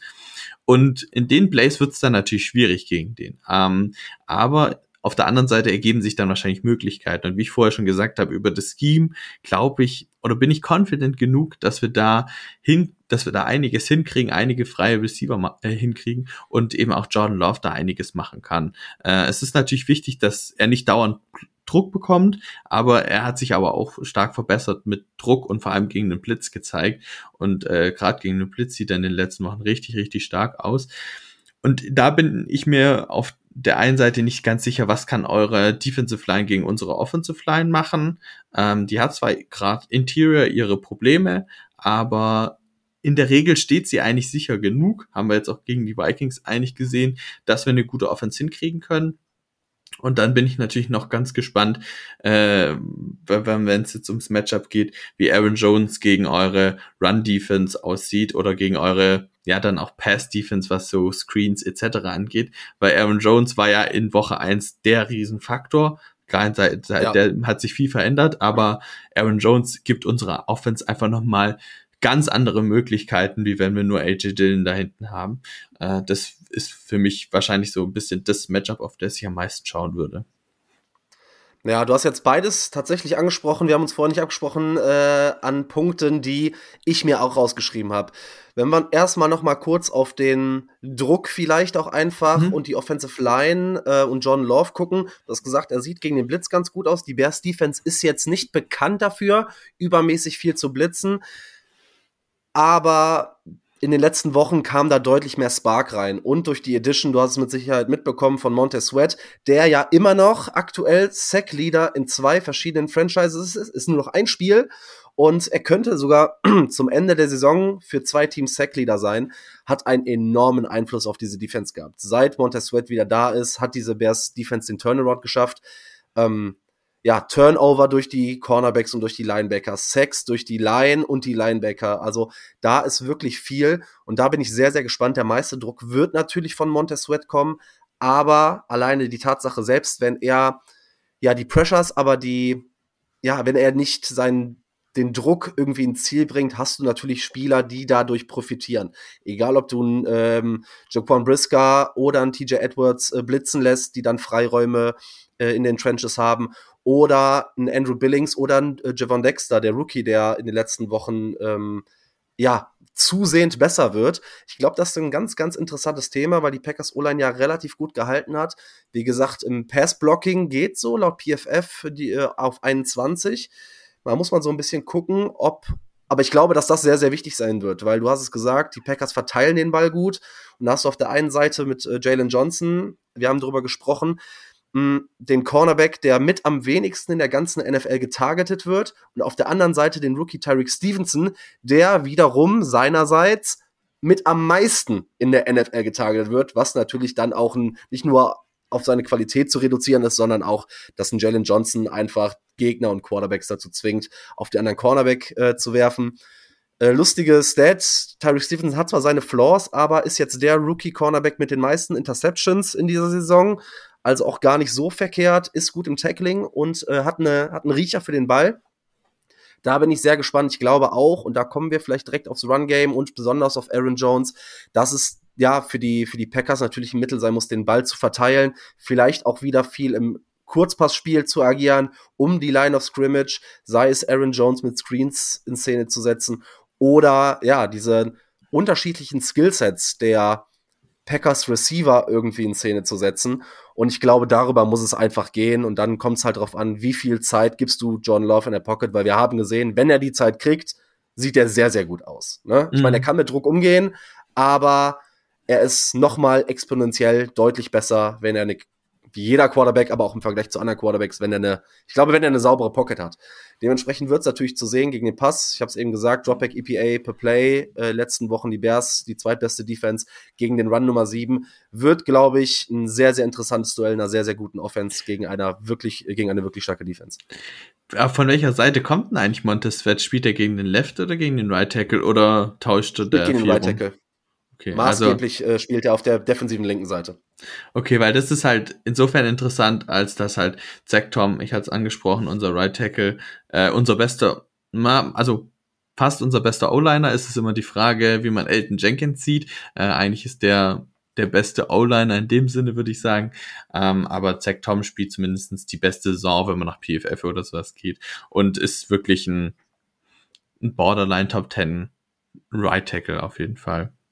Und ja, dem traue ich da viel zu, dass er da Sweat ein bisschen in den Griff kriegen könnte. Da hätte ich bei Rushy Walker auf der linken Seite definitiv mehr Angst, muss ich sagen. Und ja, ich bin gespannt, ja. Und wie gesagt, zum Thema Aaron Jones finde ich es halt einfach extrem wichtig auch, weil Jordan Love halt auch häufig Pässe bei First Down probiert, dass oder beim ersten Play quasi, dass man dann halt, wenn man einen 2. und 10 hat, dass man dann einen Run mit, dass es dann nur noch ein 3. und 4 oder ein 3. und 5 ist und nicht ein 3. und 8, weil das sind dann halt einfach die Kleinigkeiten, die machen halt schon nochmal einen Unterschied, wie sehr das Run-Game dann halt immer mal wieder unterstützen kann und ja, eben auch zu dem Rhythmus beitragen kann, dass man halt weiß, es muss nicht nur alles über Lauf gehen, das hilft ihm auf jeden Fall auch und wie gesagt, wenn er ein Passspiel sich immer mal wieder anbietet und auch eine Option ist, hilft es auf jeden Fall auch weiter. Deswegen, wie gesagt, ist das für mich ganz wichtige Personalie für das Spiel. Hast du da für dich einen klaren Advantage für eine der beiden Units oder sagst du, boah, das kann in beide Richtungen gehen, das ist ziemlich ausgeglichen? Es kommt drauf, also ich würde nämlich fast schon sagen, es kommt echt drauf an, also ich glaube, es kann in beide Richtungen gehen, ne? Weil die Bears Defense kann einem Gegner Probleme bereiten, aber andererseits ist die Packers Offense halt auch so gut, dass sie und sie hat gezeigt, dass sie auch gegen gute Defensiven funktionieren kann. Glaubst du, dass die Packers das hinkriegt, die Packers Offense, oder wird es ein zähes Spiel auf offensiver Seite für die Packers?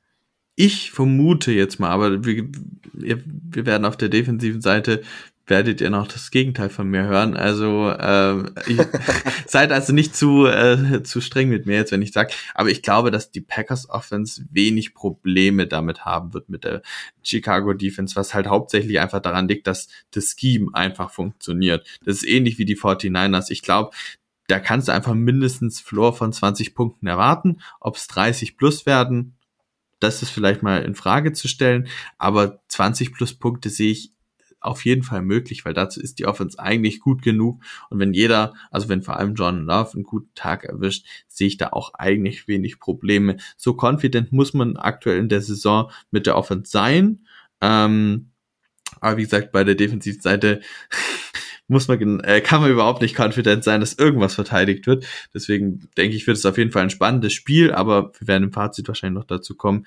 Ich gehe eher davon aus, dass es ein High-Scoring-Game wird, denn ein Low-Scoring-Game. Ja, das ist genau der Punkt, denn ich glaube, wenn du auch schon auf die defensive Seite zu sprechen kommst, ich glaube generell, in beide Richtungen können Turnover ein Faktor werden, denn beide Units oder alle Units sind irgendwie doch dazu in der Lage oder sind prone irgendwie. Und gucken wir uns direkt die andere Seite an. Was ist so dein Matchup to watch für die Bears Offense gegen die Green Bay Defense? Also bei den Turnovern muss ich nochmal kurz eingrätschen. Da sind wir eigentlich so im Schnitt relativ gut dabei. Also in der offensiven Seite haben wir, glaube ich, so irgendwas zwischen den 5 bis 10 wenigsten Turnovers, auch Interceptions. Das sah zwischenzeitlich mal kritisch aus, aber jetzt so in den letzten, 6, 7 Spielen hat Jordan Love vielleicht noch 3 Interceptions geworfen. Das ist da also deutlich wieder zurückgegangen. Und er liegt bei 11 Interceptions über die ganze Saison, finde ich jetzt nicht so tragisch. Und Fumbles kassieren wir diese Saison zum Glück relativ wenig.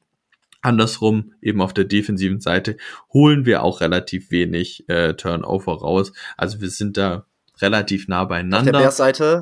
Auf der Bears-Seite ist es ja genau unterschiedlich. Wir forcieren in beide Richtungen eher viele Turnover. Ja. Da bin ich mal gespannt, ob sich das irgendwo egalisiert, die Stärke und die Schwäche der jeweiligen Teams, oder ob wir das in die eine, also ich sehe auch da, es ist vollkommen offen. Es könnte ein Spiel komplett ohne Turnover geben. Es könnte aber auch in eine oder in die andere Richtung oder für beide Teams Turnover hageln. Aber genau, gucken wir uns das andere Matchup an, die Offense gegen die Defense. Mhm. Davon noch ein Punkt, was ich eigentlich noch einwerfen wollte, was mir in der Recherche vor dem Spiel noch aufgefallen ist, da ist ihr die wenigsten defensiven Penalties zulasst, ne? Also ihr seid da doch sehr, sehr weit, also ihr seid lasst die wenigsten zu, und das ist so krass, dass der Unterschied zwischen dem Average der Liga ist 770 Yards Penalties und bei euch sind es 590 oder sowas. Also ihr seid da auch deutlich drunter. Also das könnte halt auch eine Rolle spielen Richtung DPIs, Holdings etc., weil das kann manchmal halt auch ein Spiel, oder das ist halt in einzelnen Drives, kann das halt ein Drive-Killer sein, und das kann Spiele entscheiden. Absolut. Das möchte ich an der Stelle auch nochmal reinwerfen. Aber jetzt zur defensiven Seite, und da tue ich mich wirklich schwer, weil wenn wir jetzt mal das Vikings-Game ausklammern, weil da hatte ich schon gesagt vor dem Spiel, entweder Hall macht auch wie alle anderen 30 Punkte gegen uns oder es wird halt scheiße, weil Hall ein großes Problem hat und einfach noch sehr, sehr jung ist und sehr unerfahren ist und damit gar nicht klarkommt. Und es hat sich dann bewiesen, dass es eben, dass Jaren Hall einfach große Probleme gegen uns hatte. Aber die hatte weder Baker Mayfield noch Tommy DeVito noch Bryce Young von den Panthers. Die haben alle gegen uns richtig, richtig gut gespielt, alle ihr bestes Career-Game gefühlt. Bei Baker Mayfield bin ich mir nicht ganz sicher, aber ja, er hatte Perfect Passer Rating, glaube ich, und auch die Panthers haben gegen uns 30 Punkte getroppt. Da stellt sich dann schon für die Packers einfach die Frage, womit willst du anfangen? Also, was willst du eigentlich irgendwie gerade noch verteidigen, wenn du gegen wenn du einfach übel schlecht aussiehst? Du hattest vorher das Thema EPA angesprochen. Wir waren vor dem Vikings-Spiel, waren wir die letzten 4 Wochen, die Nummer 2 Offense nach EPA, aber auch die Nummer 32 Defense nach EPA gesamt. Das hat so ein bisschen gut wiedergespiegelt, wo wir landen. Das hat sich jetzt natürlich nach dem Vikings-Spiel ein bisschen verbessert, diese Statistik, aber sie sieht in der Richtung, kann man das immer noch beibehalten. Und ja, unsere stärkste Unit in der Defense ist eigentlich der Pass Rush mit Rashan Gary, der eigentlich ein Elite Pass Rusher ist, aber zuletzt gar nichts mehr auf die Reihe kriegt, und mit Preston Smith, der jetzt immer mal wieder gute Spiele hat, zum Beispiel jetzt auch gegen die Vikings, 2 Sacks, ein Forced Fumble und einen großen Teil dazu beigetragen hat, Jaren Hall große Probleme zu bereiten. Und auf der anderen Seite mit Lucas Vaness auch einen vielversprechenden First-Round-Rookie. Aber auch die Unit schafft's nicht konstant über die gesamte Saison ihre Leistungen zu zeigen und hat auch da einfach große Schwankungen drin. Aber das könnte halt natürlich ein enormer Punkt gegen Fields sein, wobei man jetzt bei Fields natürlich auch schon das eine oder andere Play gesehen hat, zum Beispiel auch letzte Woche, was überall rumging, auch auf Twitter, aber ihr habt's ja auf jeden Fall genauer gesehen, wo er sich aus diesem Sack da raus befreit hat und dann zum First Down gelaufen ist bei 3. und 8 oder sowas. Wird natürlich so oder so ein Problem, ihn zu sacken, weil er, glaube ich, sehr, sehr schwierig zu kriegen ist, aber zumindestens den Druck aufrecht zu erhalten gegen Fields wäre aus meiner Sicht so das wichtigste To-Do aus Packers Defense-Sicht.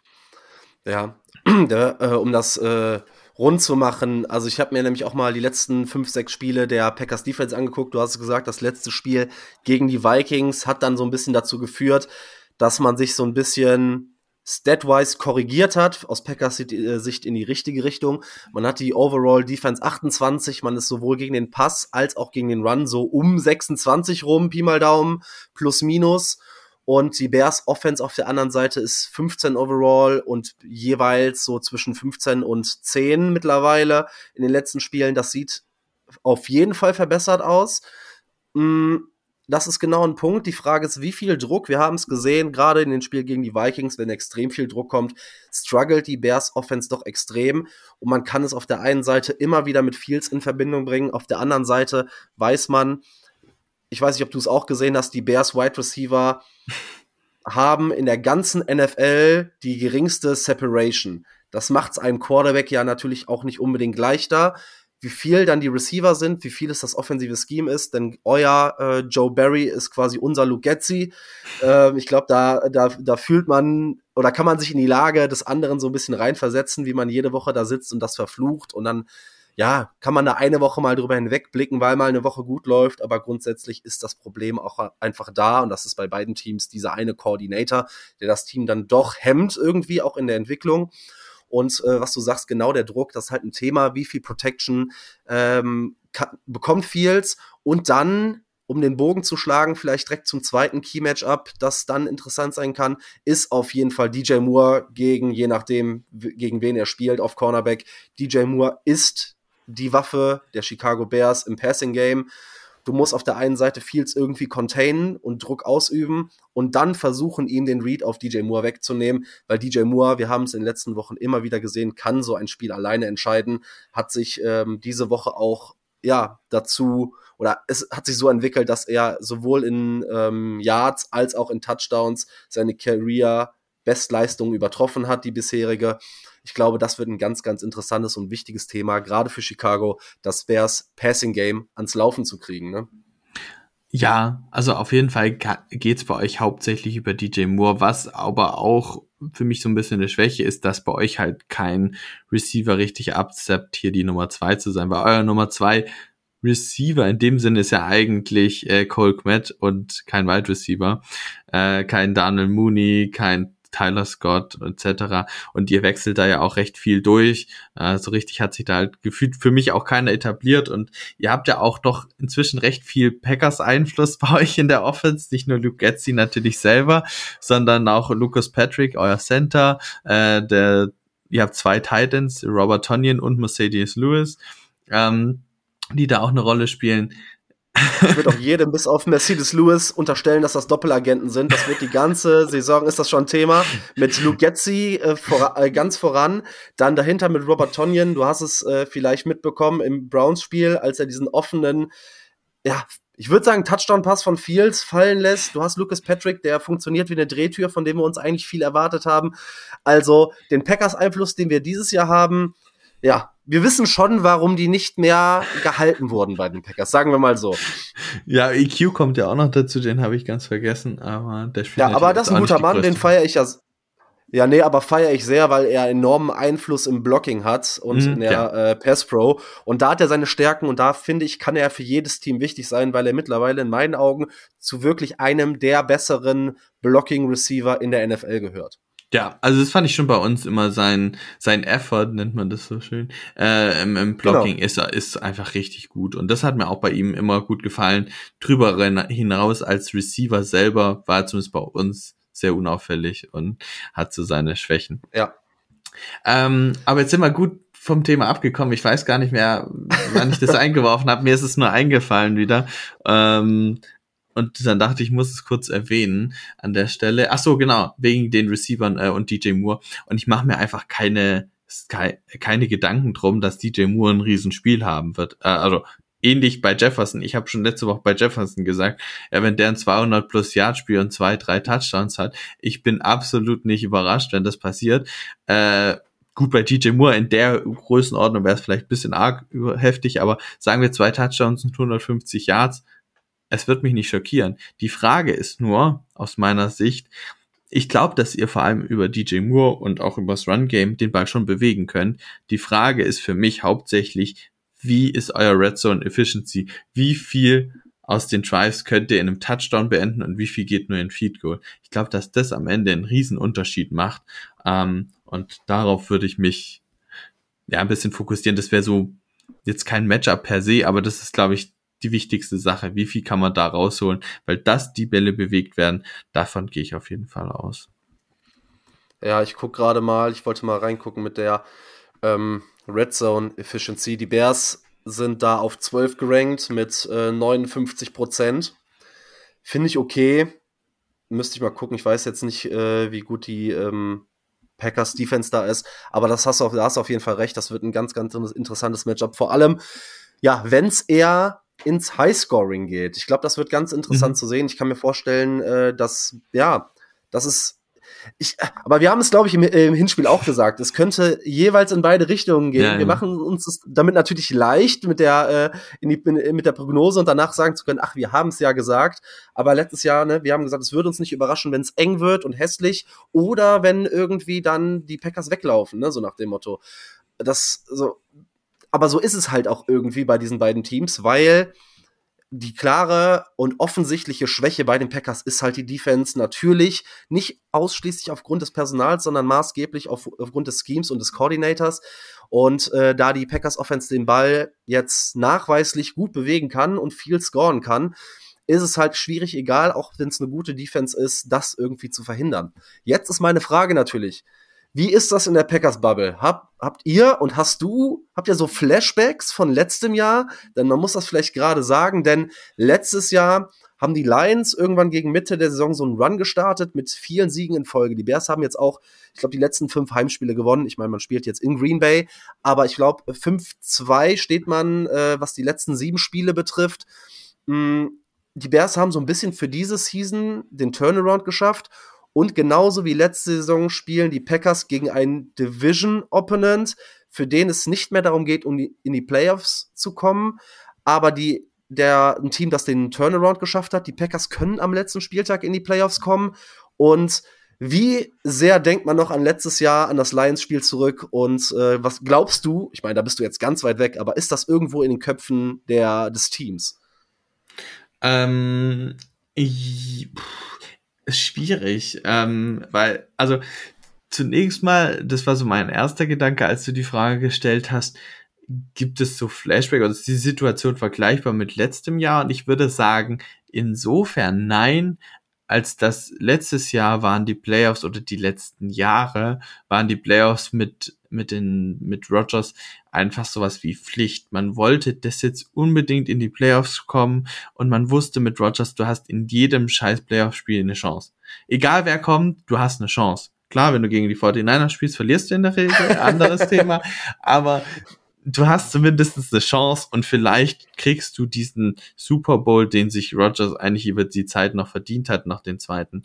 Den kriegst du irgendwie vielleicht hin. Und die Hoffnung war halt stets immer da, dass man das schaffen kann. Und vor allem auch mit dem Gedanken, Rodgers wird älter und niemand weiß, wann das vorbei ist. Und wenn es vorbei ist, wie schlimm wird's und wie sieht die Lage danach aus? Und jetzt sind wir in dieser Lage danach und Rodgers ist weg und wir sind froh drüber, aus verschiedenen Gründen. Und wir haben einfach jetzt die Lage, dass wir jetzt auf Quarterback vielleicht unsere langfristige Lösung gefunden haben, zumindest mal unsere mittelfristige Lösung, wo wir jetzt sagen, da werden wir auch nächste Saison wahrscheinlich die ganze Zeit auf jeden Fall Love sehen und wenn es nicht katastrophal wird, noch länger, weil ich gehe auch davon aus, dass in der Offseason Vertragsverlängerung ansteht und Love eine dicke Verlängerung von 50 Millionen pro Jahr oder sowas bekommt, wo man dann auch sich ein paar Jahre auf ihn festlegen wird. Und dadurch hat man halt diese Situation, du stehst jetzt nicht am Ende der Reise, nenne ich es jetzt mal, so hatte ich es mal in der Offseason im Artikel beschrieben, sondern du stehst jetzt am Anfang der Reise und es ist noch alles offen und wenn du die Playoffs dieses Jahr nicht schaffst, dann ist es so, wir sind eigentlich nicht da, dass wir sagen, oh, wir gehen in die Playoffs und wir schlagen die Cowboys oder die 49ers oder die Eagles, weil wir von denen massiv auf den Sack kriegen werden. Aber wir wissen halt, okay, hey, wir haben ein gutes, junges Team, das sich weiterentwickeln kann und wir wollen diese Offense, diesen Quarterbacks, also Love und den Receivern und so weiter, wir wollen denen jetzt mal eine Playoff-Erfahrung geben. Wir wollen mal sehen, okay, hey, ihr habt ja mal Playoffs, ihr könnt Erfahrung sammeln für die nächsten Jahre und habt einfach nochmal ein bisschen mehr Zeit, euch nochmal mehr zu sammeln und ja, eben mal diese Erfahrung zu sammeln. Und das ist halt eine andere Ausgangslage wie letztes Jahr, wo es halt einfach nur drum ging, hoffentlich kommen wir irgendwie in den Super Bowl und schaffen es vielleicht. Auch wenn man natürlich, so bläulich muss man sein, wenn man am letzten Spieltag noch die Playoffs festmachen muss, ist die Offense oder das Team wahrscheinlich nicht gut genug, dass man das schaffen kann. Ja. Ansonsten ist die Lage natürlich vergleichbar, wobei ich sagen muss, die Lions würde ich wahrscheinlich letztes Jahr nochmal ein bisschen stärker einsortieren als euch, aber das ist schwierig zu sagen. Aber so oder so, ihr seid auf jeden Fall top motiviert. Ich glaube, unser Team ist es auch. Ich ich glaube, in den Spielerköpfen ist es gar nicht so sehr drin, das vom letzten Jahr, weil gerade, wie gesagt, in der Offense hat sich dann doch auch vieles verändert seitdem. Aber ich glaube einfach, beide Teams sind motiviert, beide Teams gehen mit Selbstvertrauen da rein in das Spiel und es ist halt einfach ein Stück weit ein offenes Spiel und ein offener Schlagabtausch, wo wir aber halt ein bisschen bessere Chancen haben, dass wir uns durchsetzen. Aber ja, wie es wird, halt, muss man schauen. Ich glaube, man würde die Bears auch anders wahrnehmen, wenn, und ich versuche dann kein Nitpicking zu betreiben im Sinne von, ach, hätte das und wenn und wäre. Aber wir hatten ja immerhin, ich sage das immer wieder, 3 Spiele dieses Jahr, in denen wir 4 Minuten vor Ende des Spiels eine Siegwahrscheinlichkeit von über 99% hatten. Und dann, finde ich, ist es nicht zu weit aus dem Fenster, also die wir dann hinten raus verloren haben, ne? Gegen die Lions, gegen Denver und gegen die Browns. Und ich finde, dass es dann kein, ich sag mal, Cherry-Picking ist, zu sagen, ey, die hätte man gewinnen müssen. Und da hätte ganz, ganz wenig anders laufen müssen, anders als jetzt, ich sag mal, Hinspiel gegen euch. Natürlich, wenn ganz, ganz viel anders gelaufen wäre, hätte man das gewinnen können, wenn, hätte und wäre. Aber da sage ich, ey, das war eine verdiente Niederlage, selbst wenn es so 50-50-Dinger sind. Aber bei 99% Siegwahrscheinlichkeit, bei 3 Spielen, so, dann bist du bei 3 Siegen mehr dieses Jahr und du bist quasi in den Playoffs. Und ich glaube, wenn du diese 10 Siege hast irgendwo, ne, dann hat die Liga ja auch einen ganz anderen Blick auf dich. Und ich glaube, dann würde man auf dieses Spiel auch nochmal in der Vorbetrachtung anders gucken. Was hast du denn so mit 1, 2 Sätzen vielleicht für einen Gedanken, weil wir sind ja immer noch in einem Chicago Bears Podcast, was glaubst du, was für Chicago gut laufen müsste, beziehungsweise was muss passieren, damit die Bears den Sieg aus Lambeau entführen können? Ja, also auf allererstes müsst ihr halt mit unserem Scoring mithalten können. Das heißt, ihr müsst, sage ich jetzt mal, 20 Punkte mindestens machen. Daran wird kein Weg vorbeiführen. Andererseits dürft ihr eben halt auch nicht mehr als 30 zulassen. Ich glaube, in dieser Range muss man sich aus Chicago-Sicht befinden, weil wenn es darum geht, ihr müsst mehr als 30 Punkte machen, dann wird es, glaube ich, auch schon schwer, weil ihr das nicht so oft diese Saison geschafft habt. Jetzt letzte Woche schon, aber das sind auch die Falcons, muss man ehrlich sein. Ja, aber die Falcons-Defense ist, die Units sind auf beiden Seiten des Balles Top 10, wenn ich das richtig im Kopf habe, nach EPA. Ja, aber manchmal spielt halt auch ein bisschen dazwischen, wie das Spiel gelaufen ist. Ja, ich habe es halt im Vorfeld auch nochmal angeguckt. Genau, das spielt da natürlich mit rein. Dann ich habe es schon angesprochen, die Red Zone Efficiency ist dafür natürlich essentiell wichtig, weil machst du halt zweimal ein Field Goal statt einem Touchdown, wird es halt schwierig, über 30 Punkte zu machen, zum Beispiel jetzt mal. Und auf der anderen Seite natürlich ein klares Thema auch Turnover, weil wir hatten es jetzt gerade mit Heineke, der hat zweimal eine ganz böse Interception geworfen. Aber wenn du keine Turnover hast, wird's halt immer schwierig. Irgendwo gibt's ja auch diese Stats, das Team, das 1 oder 2 oder 3 Turnover mehr hat so und so eine Siegwahrscheinlichkeit. Und bei 3 Turnover mehr hast du das Spiel in aller Wahrscheinlichkeit gewonnen. Bei 2 sieht's auch schon sehr, sehr gut aus. Bei 1 ist es noch so ein bisschen hin und her. Aber trotzdem, je mehr Turnover du hast, desto mehr kann das halt entscheiden. Und das sind halt, diese beiden Punkte sind, glaube ich, hierbei ganz wichtig, die das Spiel entscheiden können. Und da sind es halt natürlich einzelne Spieler, einzelne mögliche Szenen, die wir da sehen können. Sei es ein Strip-Sack von Montez Sweat, sei es eine Interception von Tyrique Stevenson oder was weiß ich, kann da in verschiedene Richtungen gehen, kann natürlich aber auch auf unserer Seite irgendwas sein, ein Fumble von Herbert oder von Fields oder von was weiß ich. Und ich glaube, das sind halt so ein bisschen die Punkte. Aber wenn ihr da ein gutes Spiel zeigt und wie gesagt, ihr habt ja auch ein gewisses Selbstvertrauen, jetzt eben auch Stevenson mit seinen Interception zum Beispiel, dass das halt funktionieren kann, ne? Und da sehe ich für euch schon die Möglichkeiten. Also es ist für mich jetzt nicht ein Spiel, wo ich die Packers klar viel besser sehe. Ich sag so vielleicht 60-40 für die Packers, aber ne, das sagt ja auch aus, dass zu 40% habt ihr eine richtig gute Wahrscheinlichkeit, das Spiel zu gewinnen. Und es bringt euch dann nicht so viel weiter, aber habt uns immerhin die Playoffs versaut, was, glaube ich, in Bears Country sehr viele froh machen würde. Das ist richtig. Dann nagel ich dich noch final drauf fest, auf eine abschließende Prediction für Scoring. Ich muss dazu sagen, der Spread liegt bei +3 für die Bears. Heißt, die Packers sind Favorit mit 3. Erwartest du so ein enges Spiel und was ist deine Prediction zum Ende. Ja, also wir machen das ja auch immer und ich finde es natürlich immer wahnsinnig schwierig und ich finde dieses mit dem Spread, das ist zwar immer ein nettes Spiel, aber es ist halt, wie gesagt, eine Kleinigkeit kann darüber entscheiden, ob es 2 Punkte oder 5 Punkte mehr sind. Also zum Beispiel, ob es jetzt ein Field Goal ist oder halt ein Touchdown, macht halt 4 Punkte im Spread Unterschied aus. Das zeigt ja die Tendenz, ne? Ja, ja. Und 3 Punkte sagt ja auch aus, dass es ein bisschen engeres Spiel ist. Aber wie gesagt, ob das jetzt ich sag jetzt mal so ein 28-24 ist zum Beispiel, das würde ich jetzt mal tippen als Tipp, dass die Packers 28-24 gewinnen, kann aber auch, wie gesagt, in der Range alles drüber und drunter sein. Also da gibt's viele verschiedene Möglichkeiten, aber so 28-24 wäre jetzt mal mein Tipp. Wie gesagt, aber es kann da in viele Richtungen gehen. Aber so die Tendenz erwarte ich auf jeden Fall.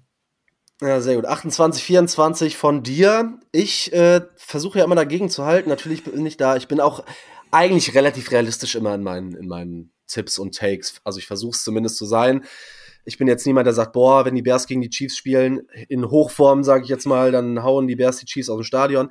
So weit gehe ich dann nicht. Aber alleine aufgrund des Trends der Bears und der Hoffnung, die man dann doch hat, die Packers aus den Playoffs fernzuhalten, dann geht man mit einer Saison raus. Ich sag mal, man geht dann mit 8 Siegen raus und hat dann seine Wins aus dem Vorjahr fast verdreifacht, was eine wirklich gute Entwicklung ist.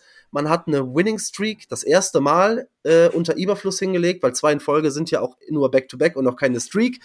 Dann hat man das geholt und man hat ein Momentum geschaffen auch und irgendwie so eine Winning-Culture. Man muss ja irgendwas mal für das auch etablieren. Und ich tippe, die Bears gewinnen das in Lambeau mit 27-24. Ich glaube, das wird ein ganz enges Ding. Aber ich glaube, die Bears gewinnen das mit 3 Punkten. Und dann gehe ich dann doch noch relativ zufrieden aus der Saison und kann mich zurücklehnen und entspannt die Offseason beobachten, die mit Sicherheit wild wird. Ja, ich glaube, dann haben wir es geschafft in der knackigen Stunde. Dann gab doch viel zu besprechen. Ich bin gespannt, wo wir richtig lagen, wo wir falsch lagen, ob die Teams uns wie in der Preview Lügen strafen. Ich bedanke mich bei dir, dass du Zeit gefunden hast und wir hören uns ja auch schon Ende der Woche wieder. Mhm. Wenn ich bei euch bin, wenn wir uns das Spiel angucken, vielleicht haben wir dann noch ein paar Infos, die tagesaktueller sind, vielleicht gerade was das Thema Verletzungen bei euch, du hast es angesprochen, bei uns natürlich auch Cole Kmet und Daniel Mooney, die jetzt letzte Woche nicht gespielt haben, was man sich angucken muss und vielen Dank, dass du da warst. Ja, gerne, wie gesagt, danke für die Einladung, es macht mir immer Spaß, über die Packers zu sprechen. Sorry natürlich an alle, die jetzt hier einen kürzeren Part erwartet haben, aber ich komme dann immer in Quatschelaune, ne? Das ist halt so. Ich revanchiere mich nächste Ende der Woche bei euch. Dann ist gut. Insofern, ja. Das so dazu. Ich hoffe, es hat euch gefallen. Ich war nicht zu Packers euphorisch für euch. Insofern, hoffe, es passt und man sieht sich oder man hört sich dann in der nächsten Saison wahrscheinlich wieder. Alles klar. Also dann von meiner Seite aus, ciao.